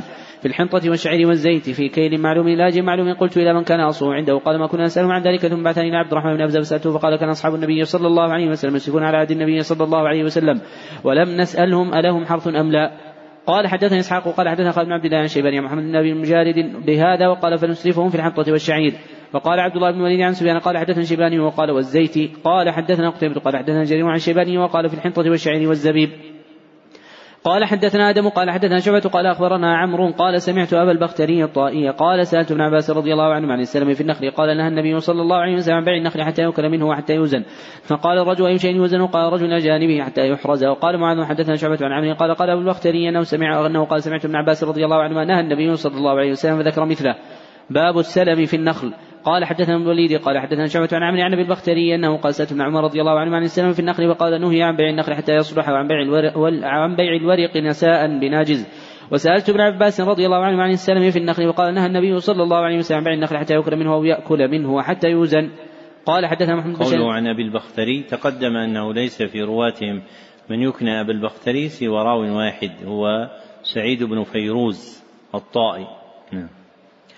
أحسن الله إليكم. قال حدثنا محمد بن بشار قال حدثنا غدان قال حدثنا شعبة عن عمرو عن ابن البختري أنه قال سألت ابن عمر رضي الله عنه عن سلم في النخل فقال له النبي صلى الله عليه وسلم عن بيع الثمن حتى يصبح ونهى عن الورق بالذهب نساء بناجز وسألت ابن عباس رضي الله عنه فقال له النبي صلى الله عليه وسلم عن بيع النخل حتى يأكل أو يوكل أو وحتى يوزن. قلت وما يوزن. قال رجل عنده حتى يحرز. باب الكفيل في السلم. قال حدثنا محمد قال حدثنا يعنى قال حدثنا أعمش عن إبراهيم عن سوريا عن عائشة رضي الله عنها أنها قال اشترى رسول الله صلى الله عليه وسلم طعاما من يهودي بنسيئه ورهن له من حديد. باب الرهن في السلم. قال حدثني محمد بن محبوب قال حدثنا عبد واحد قال حدثنا أحمد قال تذكر عند إبراهيم الرهن في السلف فقال حدثني ناس عن عائشة رضي الله عنها النبي صلى الله عليه وسلم اشترى من يهودي طعام إلى أجل معلوم وارتهن منه درعا من حديد. باب السلم إلى أجل معلوم وبه قال ابن عباس وابو سعيد والأسود والحسن وقال ابن عمر رضي الله عنهما لا بأس في الطعام الموصول بسعر معلوم إلى أجل معلوم ما لم يكن ذلك في زرع لم يبدو صلاحه. قال حدثنا ابن عمير قال حدثنا سفيان عن أبي نجيح عبد الله بن كثير عن ابن منهار عن ابن عباس رضي الله عنهما أنه قال قدم النبي صلى الله عليه وسلم المدينة ومسلمون في الثمان سنتين والثلاثه فقال اسلفوا في الثمار في كيل معلوم إلى أجل معلوم. وقال عبد الله بن الوليد حدثنا سفيان وقال حدثنا أبي نجيح وقال في كيل معلوم وزن معلوم. قال حدثنا محمد بن مقاتل قال اخبر عبد الله قال أخبرنا سفيان عن سليمان الشيباني عن محمد بن أبي المجادد أنه قال أرسلني أبو بردة عبد الله بن شداد عبد الرحمن بن ابزه وعبد الله بن أبي أوفى فسألته عن السلف. فقال كنا نصيب المغانم مع رسول الله صلى الله عليه وسلم وكان يأتينا أنباط من أنباط الشأم فنسيبهم في الحنطة والشعير والزبيب إلى أجل مسمى. قال قلت أكان لهم زرع أو لم يكن لهم زرع؟ قال ما كنا نسألهم عن ذلك. باب السلم إلى أن تنتج الناقة. قوله باب السلم إلى أن تنتج الناقة أي تضع ما في بطنها أي تضع ما في بطنها. نعم. أحسن الله إليكم. قال حدثنا موسى بن إسماعيل قال أخبرنا جويرية عن نافع عبد الله رضي الله عنه أنه قال كانوا يتبايعون الجزور إلى حبل الحبلة فنهى النبي صلى الله عليه وسلم عنه فسر فسره نافع أن تنتج الناقة ما في بطنها. بسم الله الرحمن الرحيم. باب الشفعة ما باب الشفعة ما لم يقسم. فإذا وقعت الحدود فلا شفعة. قوله باب الشفعة أي استحقاق الشريك نصيب الآخر فيما اشترك فيه. استحقاق الشريك نصيب الآخر فيما اشترك فيه من دار أو بستان أو غيرهما. نعم.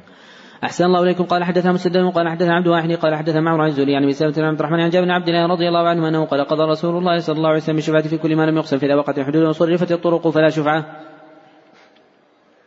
باب عرض الشفعة على صاحبها قبل البيع. وقال الحكم إذا أذن له قبل البيع فلا شفعة له وقال الشعبي من بيعت شفعته وهو شاهد لا يغيرها فلا شفعة له.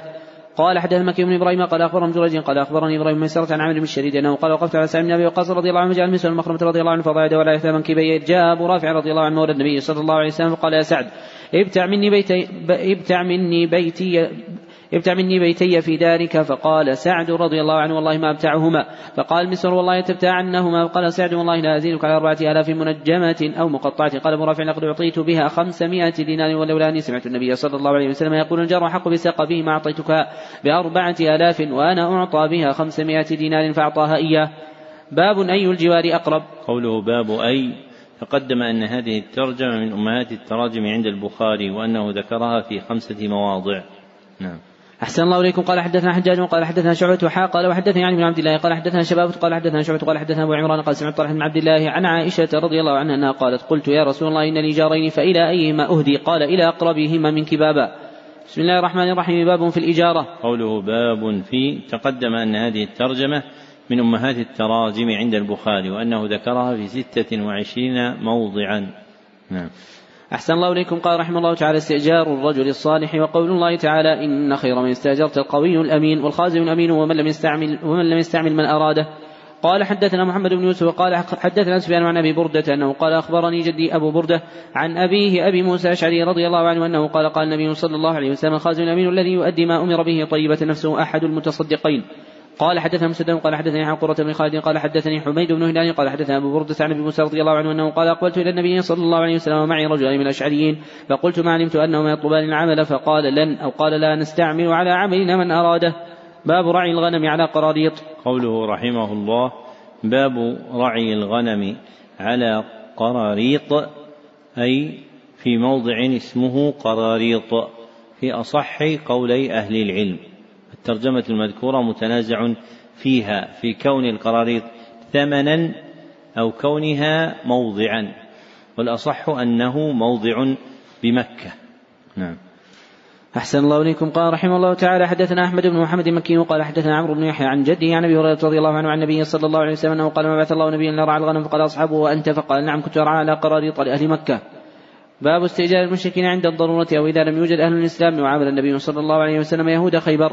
قال حدثنا إبراهيم بن موسى قال أخبرنا هشام عن بن عزوني عن عمرة بن الزبير عن عائشة رضي الله عنها قالت واستأجر النبي صلى الله عليه وسلم وبكر رجلا من بني الدين. قال شوف شوف الترجمة هذه. باب استئجار المشركين عند الضرورة أو إذا لم يوجد أهل الإسلام وعامل النبي صلى الله عليه وسلم يهود خيبر. كم فيها معنى العلاقات الدولية هذه. نعم.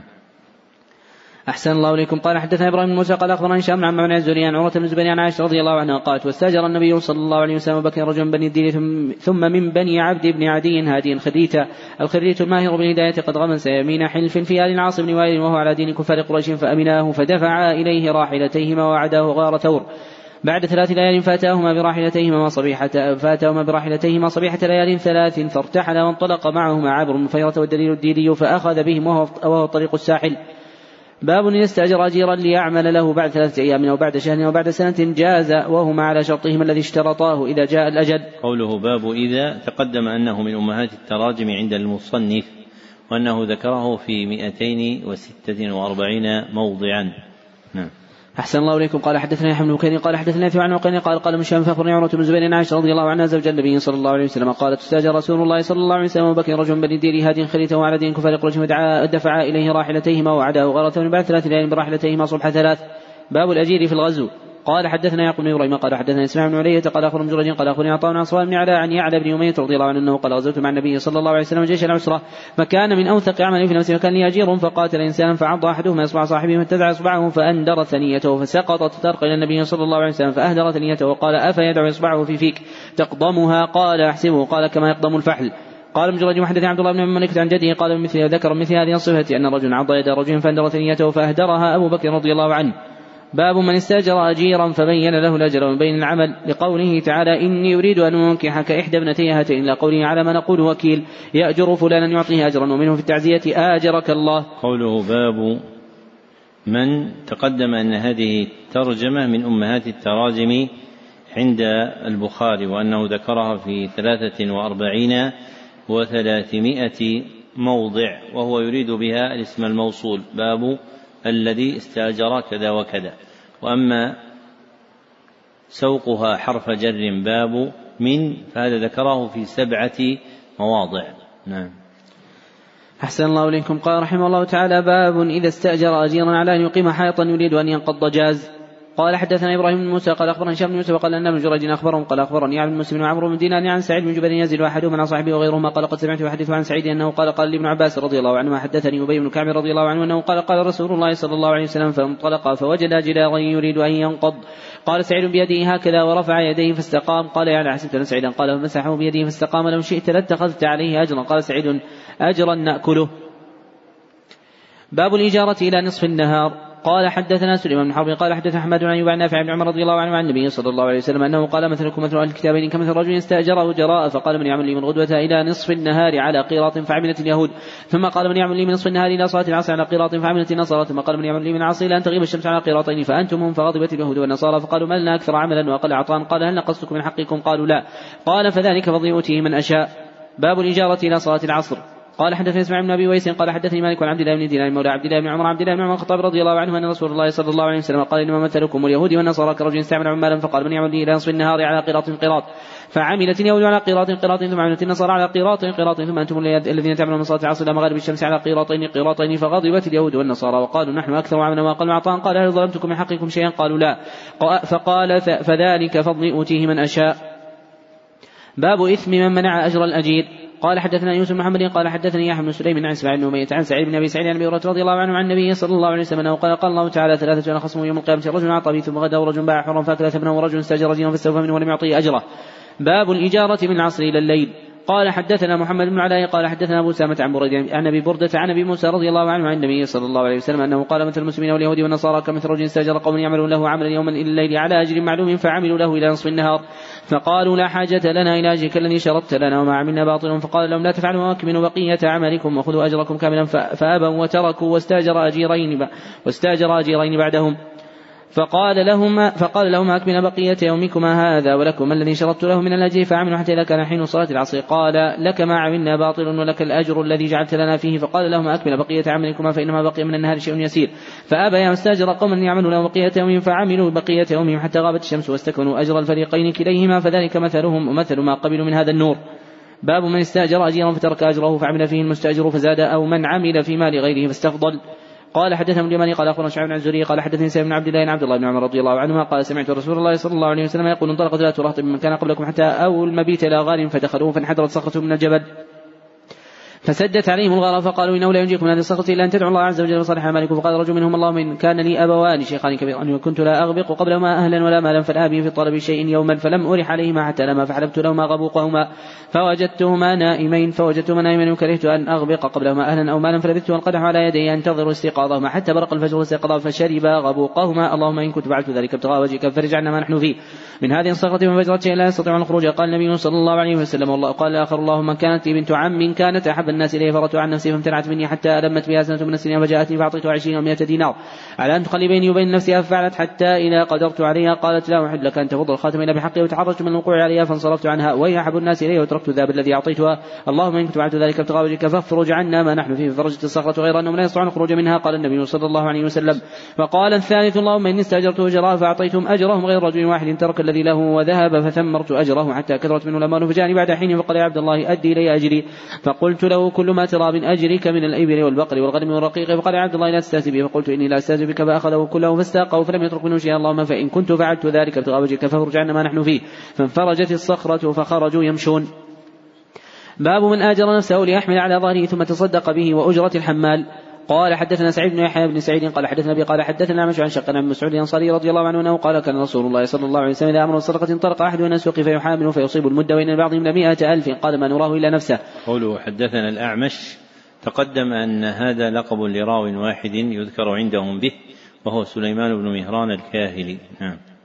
أحسن الله إليكم. قال رحمه الله تعالى باب وجه السمسرة والإمر بن سيرين. وعطاء إبراهيم الحسن وجه السمسار بأسا. وقال ابن عباس لا بأس أن يقول بعد ثوب ما زاد على كذا وكذا فهو لك. وقال ابن سيرين إذا قال بعه بكذا فما كان بربح فهو لك. أو بيني وبينك فلا بأس به. وقال النبي صلى الله عليه وسلم المسلمون عند شروطهم. قوله باب أجر تقدم أن هذه الترجمة من أمهات التراجم عند البخاري وأنه ذكرها في سبعة مواضع. نعم.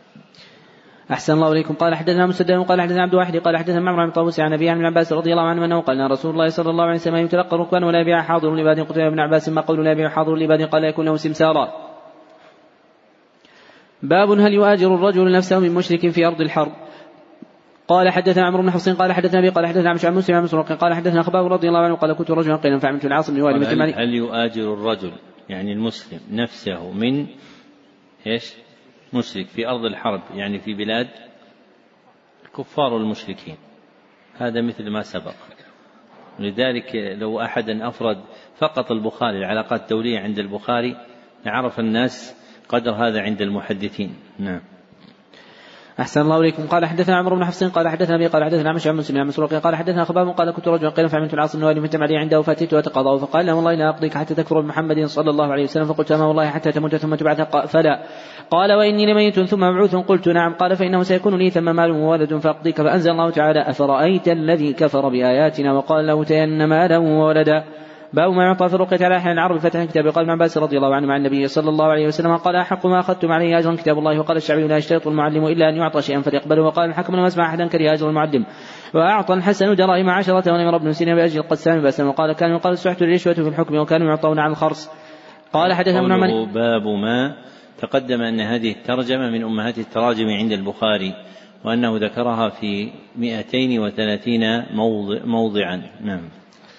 أحسن الله إليكم. قال حدثنا ابن نعمان قال حدثنا أبو عوانة عن بشير عن المتوكل عن أبي سعيد رضي الله عنه قال انطلق نفر من أصحاب النبي صلى الله عليه وسلم في سفرة سافروها حتى نزلوا على حي من أحياء العرب استضافوهم فأبوا أن يضيفوهم فلو سير ذلك الحي فسعوا له بكل شيء ينفعه شيء فقال بعضهم أوتيتم هؤلاء الرهط الذين نزلوا لعله أن يكون عند بعضهم شيء فأتوهم فقالوا يا أيها الرهط إن سيدنا لدغ وسعينا له بكل شيء لا ينفعه فهل عند أحد منكم من شيء فقال بعضهم نعم والله إني لا ألقي ولكن والله لقد صدفناكم لم تضيفونا فما أنا براق لكم حتى تجعلوا لنا جعلا فصالحهم على قطيع من الغنم منطلق يتفل عليه ويقرأ الحمد لله رب العالمين فكأنما نشط من عقال فانطلق يمشي وما به قلبة قال فأوفوهم جعلهم الذي صالحهم عليه. فقال بعضهم يقسموا فقال الذي رقى لا تفعلوا حتى نأتي النبي صلى الله عليه وسلم. نذكر له الذي كان فننظر فيما يأمرنا.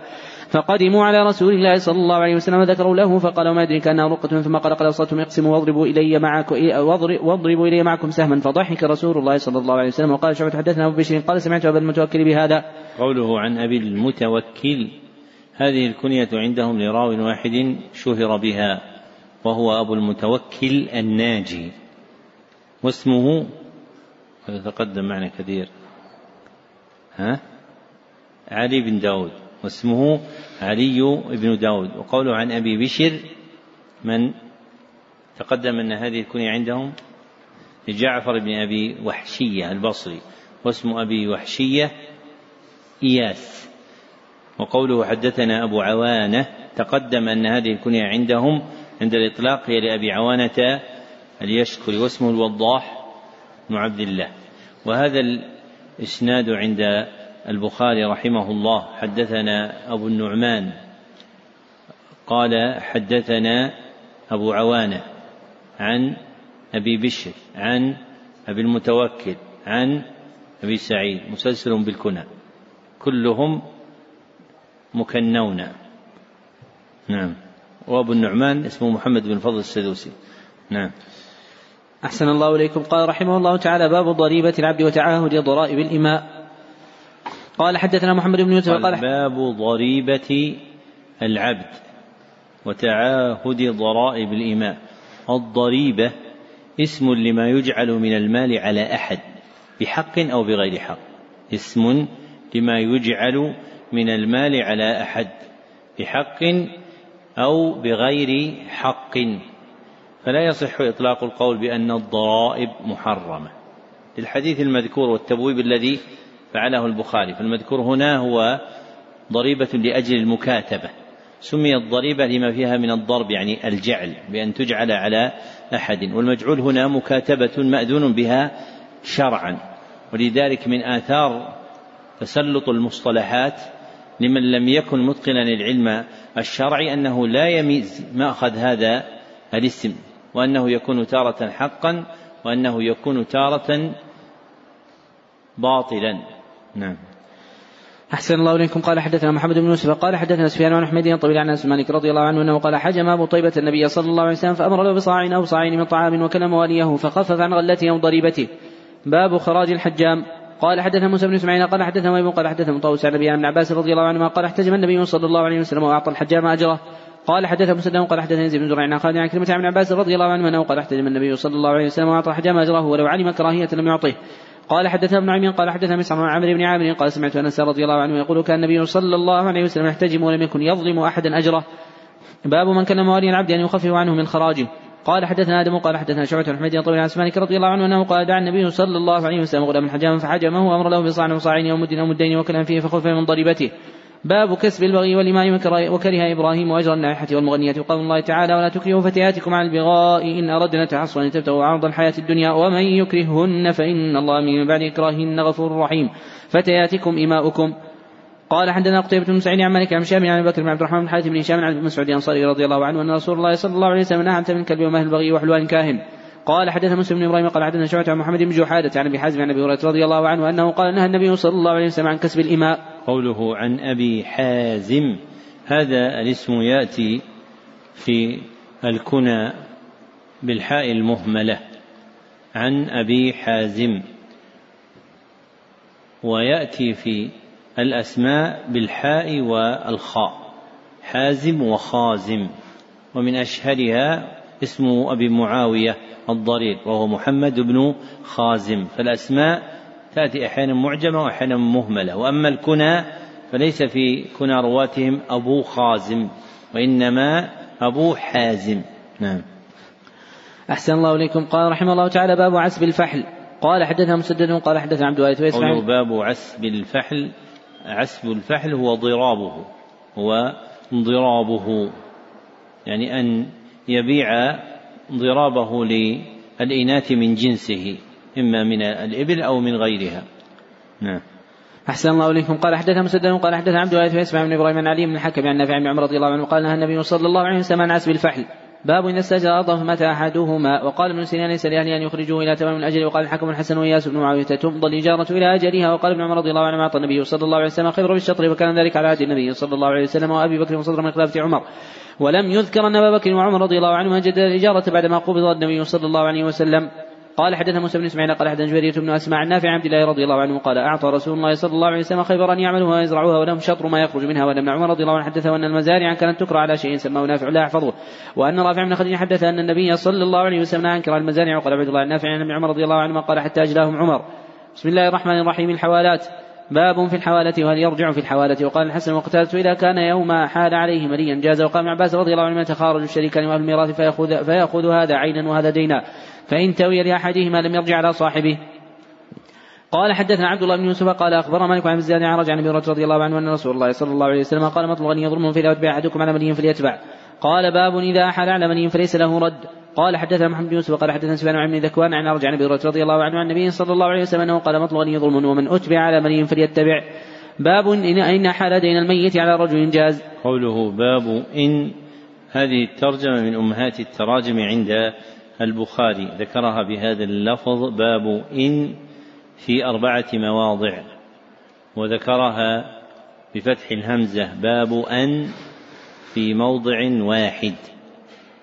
وذكرها بالتشديد مع كسر الهمزة باب إن في اثني عشر موضعا أكثرها آيات. نعم. أحسن الله إليكم. قال حدث مكي بن إبراهيم قال حدث يزيد بن أبي عبيد عن سلمة الأكوع رضي الله عنه قال كنا جلوسا عند النبي صلى الله عليه وسلم أتي بجنازة فقالوا صل عليها فقال هل علي دين؟ قالوا لا. قال فلترك شيئا؟ قالوا لا فصلى عليه. ثم أتي بجنازة أخرى فقالوا يا رسول الله صل عليها. قال هل علي دين؟ قيل نعم. قال فلترك شيئا؟ قالوا ثلاثة, ثلاثة دنانير فصلى عليها. ثم أتي بثلاثة فقالوا صل عليها. قال هل ترك شيئا؟ قالوا لا. قال فهل عليه دين؟ قالوا ثلاثة دنانير. قال صلوا على صاحبكم. قال صل عليه يا رسول الله وعليه دين فصلى عليه. بسم الله الرحمن الرحيم. باب الكفالة في القبض والديون بالأبدان وغيرها. وقال أبو زياد عن محمد بن حمزة بن عبد الله السلمي عن أبي أن عمر رضي الله عنه بعثه مصدقا فوقع رجل على جرية امرأته فأخذ حمس من رجل كفينا حتى قدم على عمر رضي الله عنه. كان عمر رضي الله عنه قد جلده مئة جلدة فصدقه وعذره بالجهالة. وقال جرير والأشعث عبد الله مسعود في المرتدين است... وقال جرير والأشعث عبد الله مسعود في المرتدين استتبهم وكفلهم فتابوا وكفلهم عشائرهم. وقال حماد إذا تكفل بنفس فمات فلا شيء عليه. وقال الحكم يضمن. قال أبو عبد الله يقال لي تحدثني جابر بن ربيعة عن عبد الرحمن بن هرمز عن أبي هريرة رضي الله عنه عن رسول الله صلى الله عليه وسلم انه ذكر رجل بني إسرائيل سأل بعض بني إسرائيل أن ينصفه ألف دينار فقال أتني بالشهداء أشهدهم فقال كفى بالله شهيدا قال فاتي من كفيل قال كفى بالله كفيلا قال صدقت فدفعها إليه إلى أجل مسلم فخرج بالبحر فقضى حجته ثم التمس مركبا يركبها يقدم عليه للأجل الذي أجله فلم يجد مركبا فأخذ خشبة فنقرها فأدخل فيها ألف دينار وصحيفة منه إلى صاحبه ثم زجج موضعها ثم أتى بها البحر فقال اللهم إنك تعلم أني كنت تسلفت فلان ألف دينار فسألني كفيلا فقلت كفى بالله كفيلا فرضي فرضي بك وسألني شيئا فقلت كفى بالله شهيدا فرضي بك وأني جهدت أن أجد مركبا أبعث إليه الذي له فلم أقدر وإني أستودع وإني أستودعكها فرمى بها في البحر وحتى ولجت فيه. ثم انصرف وبذلك التمس مركبا يخرج إلى بلده فخرج الرجل الذي كان سفه ينظر لعل مركبا قد جاء بماله فإذا بالخشبة الذي فيها المال فأخذها لأهله حطبا فلما نشرها وجد المال وصحيبه ثم قدم الذي كان سفه وأتى بالالف دينار. فقال والله ما زلت جاهدا في طلب المركب لاتيك بمالك فما وجدت مركبا قبل الذي أتيت فيه؟ قال هل كنت بعثت لي بشيء؟ قال أخبرك أني وجدت مركبا قبل الذي جئت فيه. قال فإن الله قد أدى عنك الذي بعث بعثت في الخشبة فانصرف بالألف الدينار راشدا. باب قول الله تعالى والذين قوله في هذا الحديث فإني أستودعكها يعني أستحفظك إياها. واستيداع الله سبحانه وتعالى ما يحفظ جائز. فما عليه الناس من قولهم أستودع الله أولادي أو أستودع الله مالي أو نحو ذلك جائز. والسنة جاءت به. وعند أحمد بسند حسن من حديث ابن عمر رضي الله عنه أن النبي صلى الله عليه وسلم قال قال لقمان إن الله إذا استودع شيئا حفظه. إن الله إذا استودع شيئا حفظه.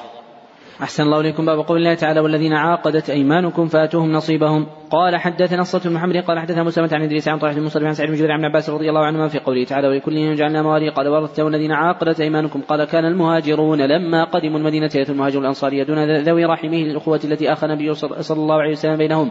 فلما نزلت ولكل جعلنا موالي نسخت ثم قال والذين عاقدت أيمانكم إلا النصر والرفادة والنصيحة وقد ذهب الميراث ويوصى له ويوصي له قال حدثنا قتيبة قال حدثنا قتيبة قال حدثنا إسماعيل بن جعفر عن حميد عن أنس رضي الله عنه قال قدم علينا عبد الرحمن بن عوف رضي الله عنه فاخى رسول الله صلى الله عليه وسلم بينه وبين سعد بن الربيع. قال حدثنا محمد بن الصباح قال حدثنا إسماعيل بن زكريا قال حدثنا عاصم قال قلت لأنس رضي الله عنه أبلغك أن النبي صلى الله عليه وسلم قال لا حلف في الإسلام فقال قد حلف النبي صلى الله عليه وسلم بين قريش والأنصار في داري.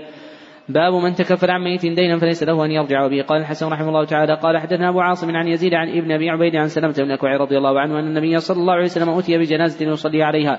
فقال هل عليه من دين؟ قالوا لا فصلى عليه ثم أتي بجنازة أخرى فقال هل عليه من دين؟ قالوا نعم. قال صلوا على صاحبكم. قال بقتات عليه دينه يا رسول الله فصلى عليه. قال حدثنا علي بن عبد الله قال حدثنا سفيان قال حدثنا عمرو أنه سمع محمد بن علي عن جابر بن عبد الله رضي الله عنهم. قال قال النبي صلى الله عليه وسلم قد جاء مال البحرين قد أعطيتك هكذا وهكذا وهكذا فلم يجي مال البحرين. حتى قبض النبي صلى الله عليه وسلم لما جاء مال البحرين أمر أبو بكر فنادى من كان له عند النبي صلى الله عليه وسلم عدة ودين فلياتنا فأتيته فقلت إن النبي صلى الله عليه وسلم قال لي كذا وكذا فحثني حثيا فعددتها فإذا هي خمسمائة وقال خذ مثليها. باب جوار أبي بكر في عهد النبي صلى الله عليه وسلم وعقده. قال حدثنا احمد بن قال حدثني عن قال قال قال ابن شهاب فاخبرني عروة بن الزبير عن عائشة رضي الله عنها زوج النبي صلى الله عليه وسلم قالت لم اعقل أبوي الا وهما يدينان الدين. وقال أبو صالح حدثني عبد الله عن يونس عن الزهري قال أخبرني عروة بن الزبير عن عائشة رضي الله عنها قالت لم اعقل أبوي قط إلا وهما يدينان الدين ولم يمر علينا يوم ياتينا فيه رسول الله صلى الله عليه وسلم طرف النار بكرة وعشية. فلما ابتلي المسلمون خرج أبو بكر رضي الله عنه مهاجرا قبل الحبشة حتى اذا بلغ برك الغماد لقيه ابن الدغينه وهو سيد القاره فقال إن تريد يا ابو بكر فقال أبو بكر أخرجني قومي فأنا أريد أن اسيح في الأرض فأعبد ربي.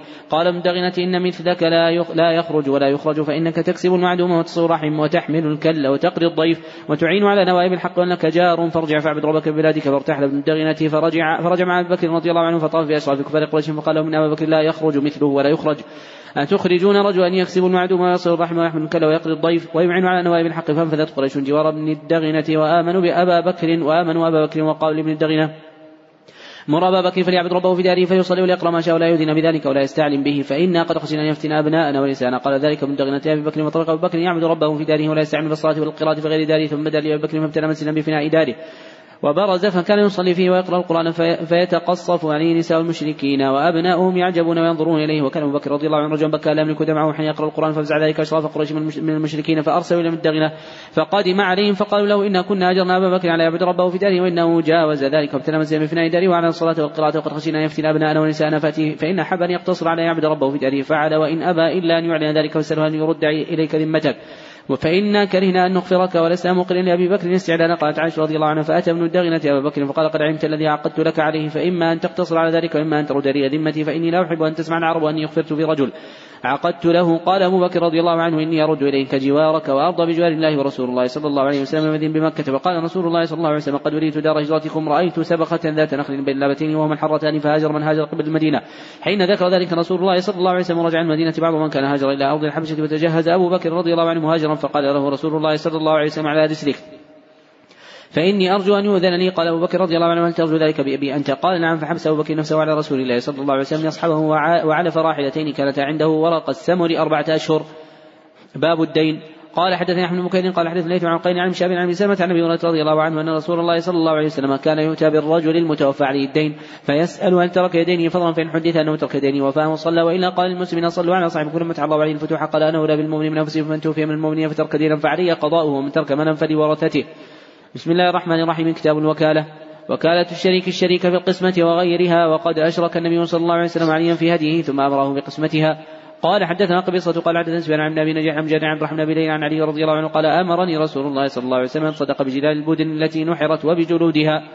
قال حدثنا عمرو بن خالد قال حدثنا عن يزيد عن أبي الخير عن عقبة بن عامر رضي الله عنه أن النبي صلى الله عليه وسلم أعطاه غنما يقسمه على اصحابته فبقي عتود فذكره للنبي صلى الله عليه وسلم وقال ضحي أنت. قوله عن أبي الخير تقدم أن هذه الكنية لراو واحد يذكر بها وهو مرثد بن عبد الله اليزني. نعم. أحسن الله إليكم. قال رحمه الله تعالى باب إذا وكل المسلم حربيا في دار الحرب وفي دار الإسلام جاز قال حدثنا عبد العزيز بن عبد الله قال حدثني يوسف بن عن صالح بن إبراهيم بن عبد الرحمن عوف عن أبي عن جدي عبد الرحمن عوف رضي الله عنه أنه قال كتبت أمية بن خلف كتابا أن يحفظني في صاغيتي في صاغيتي بمكه وأحفظه في صاغيتي بالمدينة فلما ذكرت الرحمن قال لا أعرف الرحمن كاتبني باسمك الذي ان كان من الجانيه فكتبته عبد عمرو فلما كان في يوم بدر خرجت إلى جبل ليحرزه حين نام الناس وابصره من فخرج حتى وقف على مجلس من الانصار فقال أمية بن خلف لا نجوت إن نجا أمية فخرج معه فريق من الأنصار في آثارنا فلما خشيت أن يلحقونا خلفت لهم ابنه لأش لأشغلهم فقتلوه ثم أبوا حتى يتبعونه. وكان رجلا ثقيلا فلما أدركونا قلت له أبرك فبرك. فألقيت عليه نفسي أمنعه فتخلوا بالسيوف من تحت حتى قتلوه. وأصاب أحدهم رجلي بسيفه. وكان عبد الرحمن عوف يرينا ذلك الأثر في ظهر قدمي. باب المكانة في الصرف والميزان. وقد وكل عمر بن عمر رضي الله عنهما في الصرف. قال حدثنا عبد الله بن يوسف وقال أخبرنا عن عبد المجيد بن سهيل بن عبد الرحمن عن سعيد بن مسيب عن أبي سعيد الخدري وأبي هريرة رضي الله عنهما أن رسول الله صلى الله عليه وسلم سمع رجل على خيبر فجاءهم بتمر جنيب فقال كل تمر خيبر هكذا فقال ان نأخذ الصاع من هذا بصاعين وصاعين مثل هذه وقال لا بيع الجمع بالدراهم ثم ابتع بالدراهم جنيبا وقال في الميزان مثل ذلك باب إذا أبصر الراعي والوكيل شاة تموت أو شيئا يفسد ذبح وأصلح ما يخاف عليه الفساد قال حدثني إسحاق بن إبراهيم أنه سمع المعتمر قال أنبأنا عبيد الله عن نافع أنه سمع ابن كعب بن مالك يحدث عن ابي أنه كانت لهم غنم ترعى بسلع فأبصرت جارية لنا شاة من غنمنا موتا فكسرت حجرا فذبحتها به فقال لهم لا تأكلوا حتى أسأل النبي صلى الله عليه وسلم أو قال أرسلوا النبي صلى الله عليه وسلم يساله وأنه سأل النبي صلى الله عليه وسلم عن ذاك أو قال أرسل فأمره بأكلها. قال عبيد الله فيعجبني أنها أمة وأنها ذبحت تبع عبدة عن عبيد الله. باب وكالة الشاهد والغائب جائزة وكتب عبد الله بن عمرو إلى قهرمانه وهو غائب عنه أن يزكي عن أهله الصغير والكبير. قوله باب وكالة هذه الترجمة من أمهات التراجم عند البخاري. ذكرها منكرة باب وكالة في أربعة مواضع. وذكرها معرفة باب الوكالة في خمسة مواضع. نعم. أحسن الله إليكم. قال حدثنا ابن عمي قال حدثنا سفيان عن سامة عن سامة عن أبي رضي الله عنه أنه قال كان رجل عن النبي صلى الله عليه وسلم سلم الإبل فجاء ويتقاضى فقال أعطوه فطلبوا سنه فلم يجدوا له إلا سنا فقال فقال أعطوه فقال أوفيتني أوفى الله بك. قال النبي صلى الله عليه وسلم خياركم أحسنكم قضاء. قوله حدثنا أبو نعيم تقدم أن هذا الاسم نعيم يأتي عندهم مصغرا بضم النون وليس في رواتهم لا في الأسماء ولا في الكنى. نعيم بفتحها. وأبو نعيم عند الإطلاق هو الفضل بن دكين الكوفي. أحسن الله إليكم. قال رحمه الله تعالى باب الوكالة في قضاء الديون. قال حدثنا سليم بن حرب قال حدثنا شعبة عن سلم بن قال سمعت أبو سلمة بن عبد الرحمن عن أبي رضي الله عنه رجلا النبي صلى الله عليه وسلم يتقاضاه فأغلظ فهم به أصحابه قال رسول الله صلى الله عليه وسلم دعوه فإن صاحب الحق مقالا ثم قال أعطوه سنا مثل سنه. قالوا يا رسول الله أمثل من سنه. فقال أعطوه فإن من خيركم أحسنكم قضاء. قوله حدثنا شعبة تقدم أنه ليس في رواة البخاري من اسمه شعبة سوى شعبة بن الحجاج العتكي مولاهم. نعم. أحسن الله إليكم. قال رحمه الله تعالى باب إذا وهب شيئا لوكيل أو شفيع قول جاز قول النبي صلى الله عليه وسلم وفد هوازن حين سألوه المغانم فقال النبي صلى الله عليه وسلم نصيبي لكم. قال حدثنا سعيد بن عفير قال حدثني الليث قال حدثني عقيل بن هشام قال وزعم عروة أن امرأة بن الحكم والمسور بن مخرمة أخبراه أن رسول الله صلى الله عليه وسلم قام حين جاء وفد هوازن. قام حين جاءه وفد هوازن. المسلمين فسألوه أن يرد إليهم أموالهم وسبيهم. فقال لهم رسول الله صلى الله عليه وسلم أحب الحديث إلي أصدقه فاختاروا إحدى الطائفتين إما السبي وإما المال. وقد كنت استأنى وقد كنت استأنيت بهم. وقد كان رسول الله صلى الله عليه وسلم انتظرهم بضع عشرة ليلة. حين قبل من الطائفة لما تبين لهم أن رسول الله صلى الله عليه وسلم غير راد إليهم إلا إحدى الطائفتين قالوا فإن اختاروا سبينا فقام رسول الله صلى الله عليه وسلم المسلمين أثنى على الله ما هو أهله ثم قال من بعد. فإن إخوانكم هؤلاء قد جاءونا تائبين وإني قد رأيت أن أرد إليهم سبيهم فمن أحب منكم أن يطيب بذلك فليفعل من أحب منكم أن يكون على حظه حتى نعطيه إياه من أول ما يوفي الله عز وجل علينا فليفعل. فقال الناس قد طيبنا ذلك لرسول الله صلى الله عليه وسلم لهم فقال رسول الله صلى الله عليه وسلم إن لا من أذن منكم في ذلك ممن لم يأذن فارجعوا حتى يرفعوا إلينا عرفاؤكم أمركم. فرجع الناس فكلمهم عرفاؤهم ثم رجعوا إلى رسول الله صلى الله عليه وسلم فأخبروا أنهم قد طيبوا وأذنوا. باب إذا وكل رجل أن يعطي شيئا ولم يبين كم يعطي فأعطى على ما يتعرفه الناس. قال حدثنا المكي بن إبراهيم قال حدثنا ابن جريج عن عطاء بن أبي رباح وغيره يزيد بعضهم على بعض ولم يبلغ كلهم رجل واحد منهم عن جابر بن عبد الله رضي الله عنه أنه قال كنت عن النبي صلى الله عليه وسلم من سفر وكنت على جمل ثفاد إنما هو في آخر القوم فمر بي النبي صلى الله عليه وسلم فقال من هذا؟ قلت جابر بن عبد الله. قال ما لك؟ قلت إني على جمل ثفار قال أمعك قضيب قلت نعم. قال أعطنيه فأعطيته فضربه فضربه فزجره فكان من ذلك المكان من أول القوم. قال بعني فقلت بل هو لك يا رسول الله. قال بعني قد أخذت بأربعة دنانير ولك ظهر المدينة فلما دعوا من المدينة أخذت أرتحل قال إن تريد. قلت تزوجت امرأة قد خلا منها. قال فأنا جارية تلاعبها وتلاعبك قلت إن أبي توفي وترك بناتي فأردت أن أنكح امرأة قد جربت خلا منها. قال فذلك فلما قال فذلك فلما قدم المدينة قال يا بلال أقضيه وزده فأعطاه أربع دنانير وزاده قراطا قال جابر لا تفارقني زيادة رسول الله صلى الله عليه وسلم لم يكن القراط يفارق جراب جابر بن عبد الله رضي الله عنهما. باب وكالة امرأة باب وكالة امرأة الإمام في النكاح. هنا في الحديث السابق قال عن عطاء بن أبي رباح وغيره. يزيد بعضهم على بعض ولم يبلغه كلهم رجل واحد منهم. يعني أن هذا الحديث لم يأتي به على تمامه واحد من الرواة عن جابر وإنما هذا لفظ من مجموع الرواة. وهؤلاء الرواة الراوين عن جابر هم من؟ من عندكم؟ عطاء وغيره. من غيره؟ يسمى عند المحدثين ذا؟ مبهم. سمى مبهم. والمبهم عندهم؟ يعتبر ثقة ولا ضعيف؟ ها؟ ضعيف للجهل به لأنه لا يدرى لأنه لا يدرى. لكن طريقة البخاري رحمه الله وحذاق أهل الحديث أنهم إذا كانوا جماعة دل ذلك على قوة حديثهم فيكون مما يقبل. لأنه قال عن عطاء بن أبي رباح وغيره يزيد بعضهم على بعض يعني أن هذا الغير جماعة وحديث الجماعة وإن كانوا مبهمين يقبل. هذه طريقة البخاري ومنها هذا الموضع ومنها يأتي معنا في حديث عروة البارقي الخيل معقود في نواصيها الخير وذكر قبلها قصة عن أهل الحي على وجه الإبهام ومع ذلك خرجه البخاري فهم جماعة يشد بعضهم بعضا فيقوى الحديث باجتماعهم.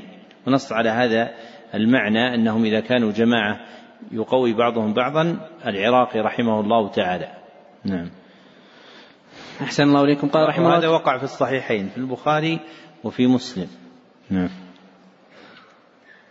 أحسن الله إليكم. قال رحمه الله تعالى ذلك مما ينبغي أن يعرفه طالب العلم ولا سيما المشتغلون بالحديث أن ما يسمى علم مصطلح الحديث هو أصول وقواعد أغلبية. المقصود من وضعها تسهيل فهم هذا الفن.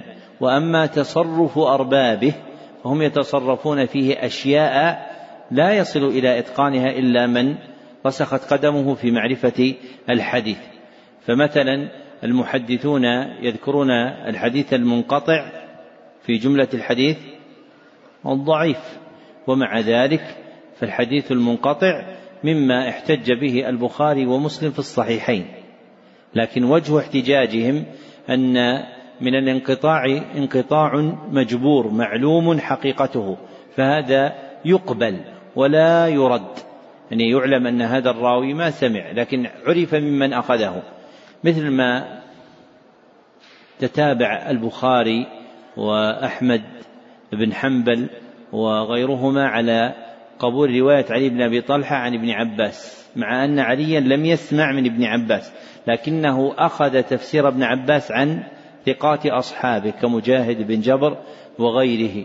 فهذا مثله يقبل ومثل ما تتابع المحدثون وصرح به يعقوب بن شيبة والنسائي على قبول رواية أبي عبيدة بن عبد الله بن مسعود عن أبيه وقبلهم أو معهم كذلك هو قبلهم الترمذي في مواضع من جامعه يخرج حديث أبي عبيدة عن أبيه ويقول حديث حسن صحيح فمع كونه منقطعا إلا أنهم قبلوه. وفي هذا المسلك تخطي طائفتان. الطائفة الأولى من تقرر في علم مصطلح الحديث أن المنقطع منه ضعيف ومنه صحيح وهذا غلط. فالقاعدة الكلية أنه ضعيف. والطائفة الثانية من إذا وقعت على مثل هذا لم تقبل تصحيح الأئمة. عملا بما تقرر في مصطلح الحديث والجادة السوية في العلم كله تقرير القواعد وملاحظة أنواع التصرفات. تقرير القواعد وملاحظة أنواع التصرفات. يعني أن تفهم القاعدة فهما صحيحا ثم يلاحظ تصرف أهل العلم رحمهم الله تعالى فيها سواء كان في علم التفسير أو علم الحديث أو علم الفقه. أو علم الاعتقاد أو علم المصطلح أو علم أصول الفقه أو علم النحو والذي لا يتقن هذا تضطرب عليه العلوم. فيظن أن أهل هذا الفن مضطربون أو أنه توجد عند هؤلاء طريقة وعند هؤلاء طريقة وكل ذلك غلط. وإنما هو لعدم إحسان الملائمة بين ضبط القواعد ومعرفة تصرفات الأئمة.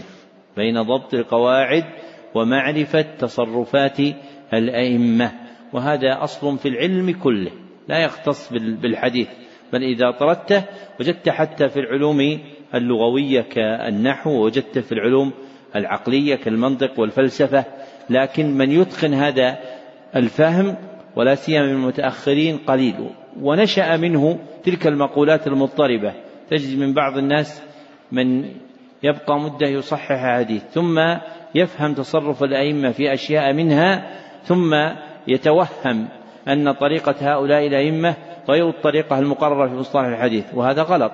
فما مصطلح الحديث إلا علم الأئمة. ولكن المصطلح لتقرير القواعد. وتلك تصرفات للمتقنين الذين يضبطون فهم هذه المآخذ. نعم. أحسن الله إليكم. قال رحمه الله تعالى باب وكالة امرأة الإمامة في النكاح. قال حدثنا عبد الله بن يوسف قال أخبرنا مالك عن أبي حازم عن سالم سعد رضي الله عنه أنه قال جاءت امرأة إلى رسول الله صلى الله عليه وسلم وقالت يا رسول الله إني قد وهبت لك من نفسي. فقال رجل زوجنيها قال قد زوجناكها بما معك من القرآن.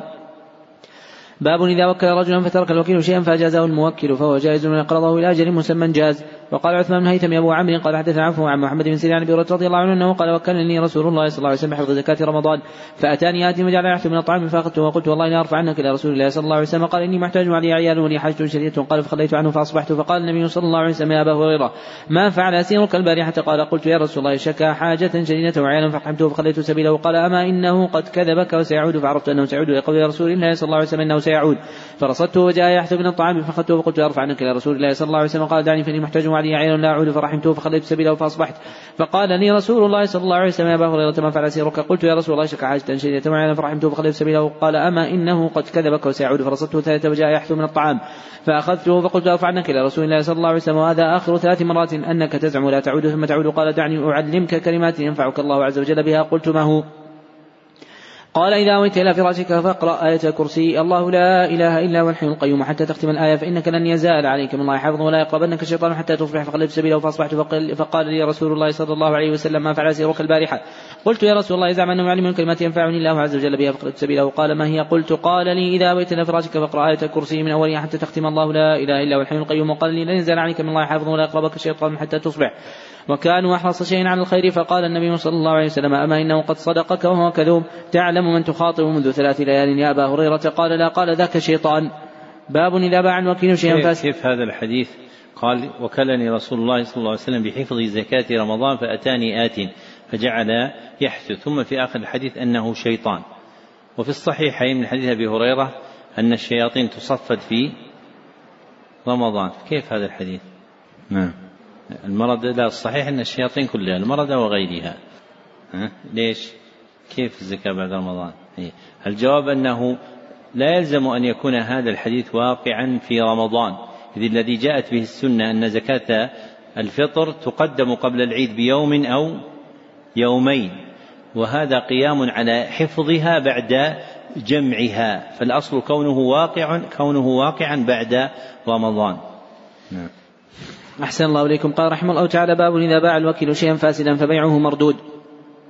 قال حدثني إسحاق وقال حدثني عبد صالح قال حدث معاوية بن سلام عن يحيى قال سمعت عقبة بن عبد الغافر أنه سمع ابا سعيد الخدري رضي الله عنه قال جاء بلال النبي صلى الله عليه وسلم تمر برني فقال له النبي صلى الله عليه وسلم من أين هذا؟ قال بلال كان عندنا تمر ردي فبعت منه صاعين بصاع لنطعم النبي صلى الله عليه وسلم فقال النبي صلى الله عليه وسلم عند ذلك.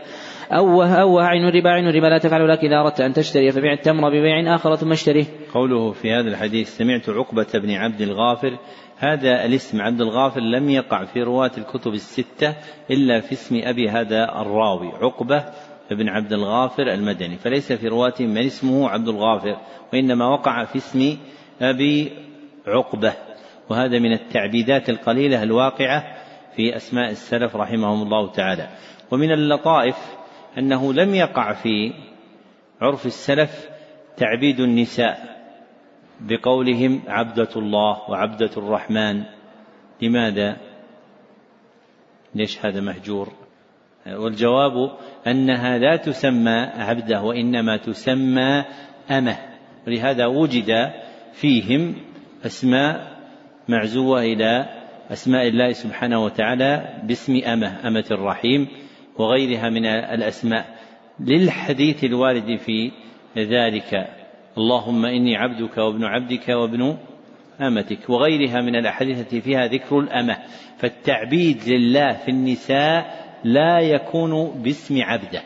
فالتعبيد للنساء في الأسماء لا يكون باسم عبده وإنما يكون باسم أمة. فتسمى أمة الرحيم أو أمة الرحمن أو أمة الواحد أو أمة الكريم. نعم. أحسن الله إليكم. قال رحمه الله تعالى باب الوكالة في الوقف ونفقته وأن يطعم صديقا له ويأكل بالمعروف.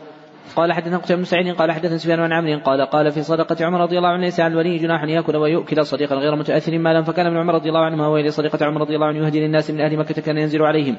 باب الوكالة في الحدود. قال حدثنا الوليد قال أخبرنا في عن هشام بن عبيد الله عن زيد بن خالد عن أبي هريرة رضي الله عنه عن النبي صلى الله عليه وسلم أنه قال وأغدو يا أنيس إلى امرأتي هذا فإن اعترفت فرجمها قال حدثنا سلام قال اخبر عبد الوهاب الثقفي عن أيوب عن ابن أبي مليكه عن بن حارث أنه قال جاء بالنعيمان أو قال ابن النعيمان شاربا فأمر رسول الله صلى الله عليه وسلم من كان في البيت أن يضربه. قال فكنت أنا في من ضربه فضربناه بالنعال والجريد. باب الوكالة في البدن وتعاهدها. قال حدثنا إسماعيل بن عبد الله قال حدثني مالك عبد الله بن أبي بكر بن حزن عن عمرة بنت عبد الرحمن أخبرته وقالت عائشة رضي الله عنها أنا فتت قلائد هدي رسول الله صلى الله عليه وسلم بيديه ثم قلدها رسول الله صلى الله عليه وسلم بيديه ثم بعث بها مع ابي فلم يحرم على رسول الله صلى الله عليه وسلم شيء حله الله عز وجل حتى نحر الهدي. باب إذا قال رجل يمكن أن يضعه حيث أراك الله عز وجل وقال الوكيل قد سمعت ما قلت. قال حدثني احمد بن قال قرأت مالك عن إسحاق بن عبد الله انه سمع أنس مالك رضي الله عنه يقول كان طلحه أكثر انصار بالمدينة من وكان أحب أمواله إليه بيرحاء وكانت مستقبلة المسجد وكان رسول الله صلى الله عليه وسلم يدخلها ويشرب ماء فيها طيب. فلما نزلت لن البر حتى تنفقوا مما تحبون. قام أبو طلحة إلى رسول الله صلى الله عليه وسلم قال يا رسول الله تعالى يقول في كتاب لن البر حتى تنفقوا ما تحبون من أحب أمواله إليه بيرحاء وانها صدقة لله يرجو برها وذخرى عند الله يضعها يا رسول الله حيث شئت. فقال بخ ذلك من رائح ذلك من رائح. فقد سمعت ما قلت فيها وأرى أن تجعل في الاقربين قال أفعل يا رسول الله. فقسم أبو طلحة رضي الله عنه في قاربه وبني عمه. تابع إسماعيل عن مالك وقال ربح عن مالك الرابح. باب وكالة الأمين في الخزانة ونحوها. قال حدثنا محمد بن علاء قال حدثنا مسلمة عن بريد بن عبد الله عن النبي بردة عن موسى رضي الله عنه عن النبي صلى الله عليه وسلم أنه قال خازن الأمين الذي ينفق. وربما قال الذي يعطي ما أمر به كاملا موفرا طيب نفسه إلى الذي أمر به أحد المتصدقين. بسم الله الرحمن الرحيم. باب ما جاء في الحرث والمزارعة. باب فضل الزرع والغرس إذا أكل منه وقوله تعالى أفرأيتم ما تحرثون أنتم تزرعونه أم نحن الزارعون لو نشاء لجعلناه حطاما قوله باب فضل تقدم أنها من أمهات التراجم عند البخاري وأنه ذكرها في ستة وسبعين موضعا نعم. أحسن الله إليكم. قال حدثنا قتيبة بن سعيد قال حدثنا أبو عوانة قال حدثني عبد الرحمن المبارك قال حدثنا أبو عوانة عن قتادة عن رضي الله عنه أنه قال قال رسول الله صلى الله عليه وسلم من مسلم يغرس غرسا ويزرع زرعا فيأكل منه طير أو إنسان وبينة لا كان به صدق. قال لنا مسلم. حدثنا أبان قال حدثنا قتادة قال حدثنا أنس رضي الله عنه عن النبي صلى الله عليه وسلم. باب ما يحذر من عواقب الاشتغال بآلة الزرع ومجاوزة الحد الذي أمر به. قال حدثنا عبد الله بن يوسف قال حدثنا عبد الله بن سالم الحمصي قال حدثنا محمد بن زياد الهاني وعن أبي امامه الباني رضي الله عنه أنه قال وراء سكة من شيئا من آلة الحرث فقال سمعت النبي صلى الله عليه وسلم يقول لا يدخل هذا بيت قوم إلا أدخله الذل باب اقتناء الكلب للحرث قال حدثنا معاذ بن فضالة قال حدثني هشام عن يحيى بن أبي كثير عن مسلمة عن أبي هريرة رضي الله عنه أنه قال قال رسول الله صلى الله عليه وسلم أمسك كلبا فإنه ينقص كل يوم من عمله قيراط إلا كلب حرث أو ماشية قال مسلم ابو صالح عن أبي هريرة رضي الله عنه عن النبي صلى الله عليه وسلم الا كلب غنم أو حرث أو صيد وقال أبو حازم عن أبي هريرة عن النبي صلى الله عليه وسلم كلب صيد أو ماشية. قال حدثنا عبد الله بن يوسف قال أخبرنا مالك عن زيد بن خصيبة أن بن يزيد حدثه انه سمع سفيان بن أبي زيد رجلا من ازدي شنوءة وكان من أصحاب النبي صلى الله عليه وسلم رضي الله عنه وقال سمعت رسول الله صلى الله عليه وسلم يقول من اقتنى كلبا لا يغني عنه زرعا ولا ضرعا نقص كل يوم من عمله قراط. قلت قلت أنت سمعت هذا من رسول الله صلى الله عليه وسلم. قال أي ربي هذا المسجد.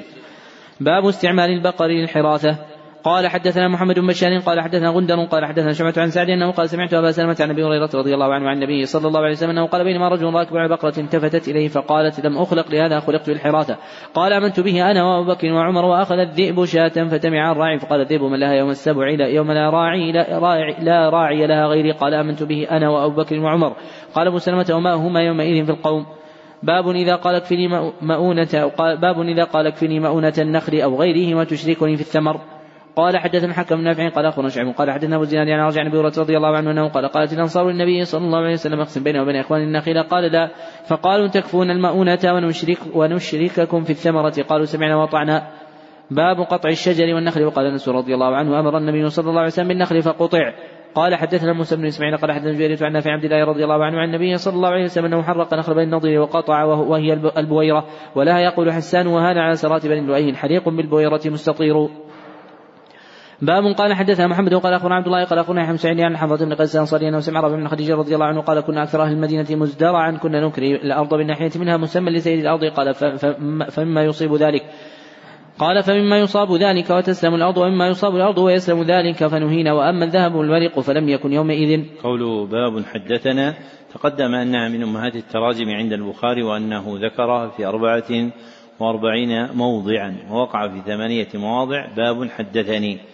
نعم أحسن الله إليكم. قال رحمه الله تعالى باب المزارعة بالشطر ونحوه. وقال قيس بن مسلم عن أبي جعفر قال ما بالمدينة أهل بيت هجرة لا يزرعون على ثلث وربع وزارع. علي وسعد بن مالك وعبد الله بن مسعود وعمر بن عبد العزيز وقاسم وعروة وآل وأبي بكر وآل عمر وآل علي وابن سيرين. وقال عبد الرحمن بن الأسود كنت أشارك عبد الرحمن بن يزيد في الزرع وعامل عمر رضي الله عنه الناس على إن جاء على إن جاء عمر بن بدر من عنده فلو الشطر. وإن جاءوا من بدر فلهم كذا وقال الحسن لا بأس أن تكون الأرض لإحدى لأحدهما فينفقان جميعا فما فهو بينهما. ورأى ذلك الزهري. وقال الحسن لا بأس أن يجتن القطر عن النصف وقال إبراهيم بن مسلم وعطاء بن الحكم الزهري وقتاته لا بأس أن يعطي الثوب بالثلث أو الربع أو نحو ونحوه. وقال معمر لا بأس أن تكون المشية على الثلث والربع لأجل مسمى.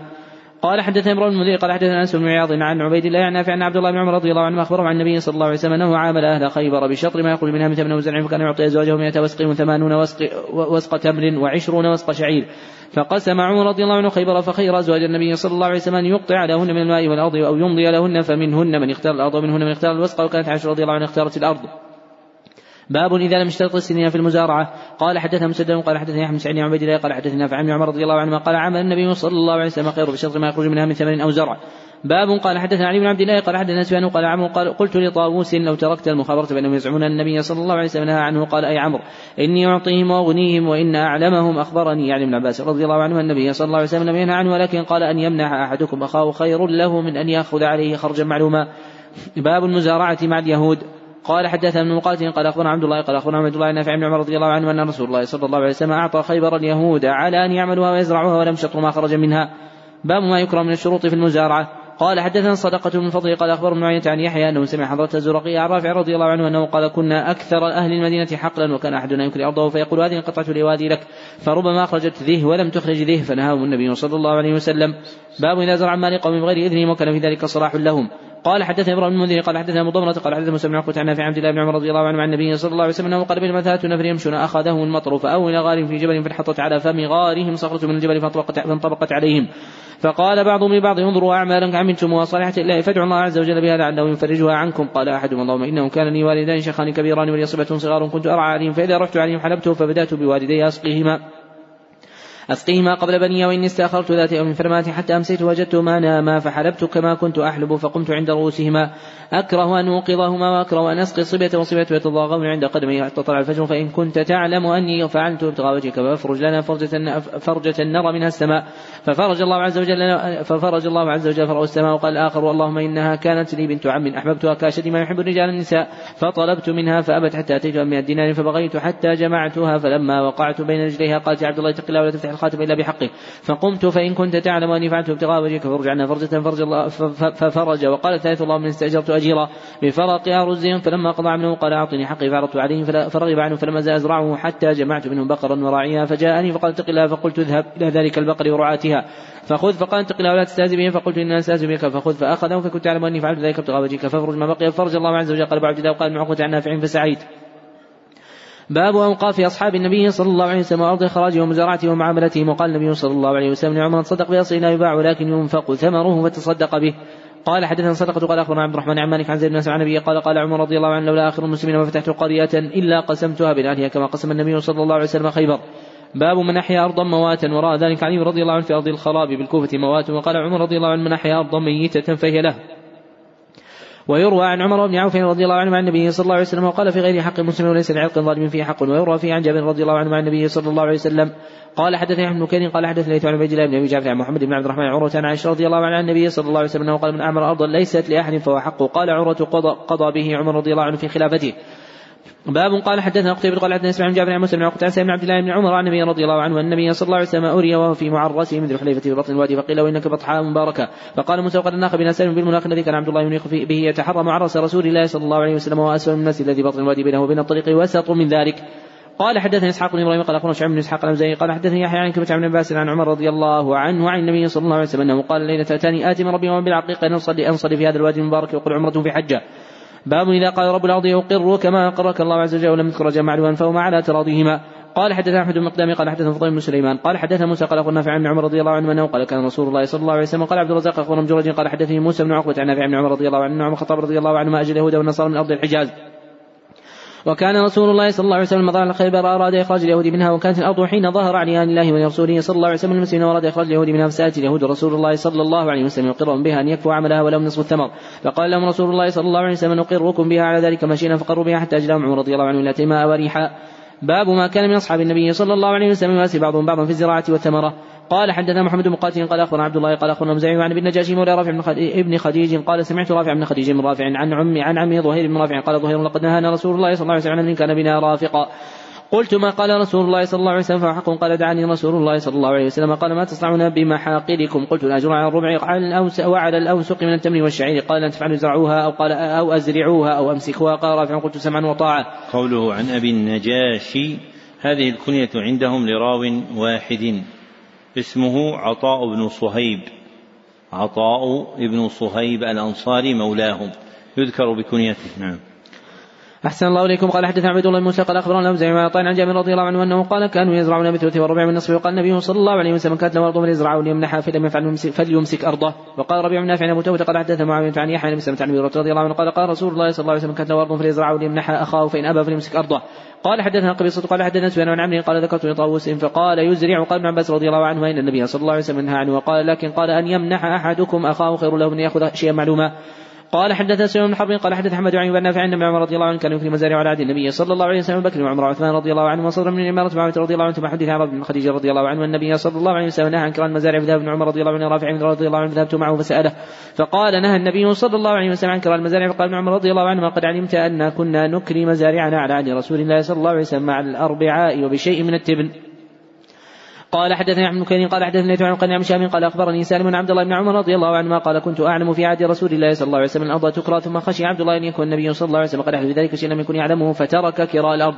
باب كراء الأرض بالذهب والفضة وقال ابن عباس رضي الله عنه من أمثل ما أنتم صانعون تستاجر الأرض البيضاء من السنة إلى السنة قال حدثنا عمرو بن خالد قال حدثني عن ربيعة بن أبي عبد الرحمن حضرت بن قيس رافع بن خديج رضي الله عنه أنه قال حدثني عمايا أنهم كانوا يكرون يكرون الأرض على عهد النبي صلى الله عليه وسلم ما يموت على الاربعاء وشيء يستثني صاحب الأرض.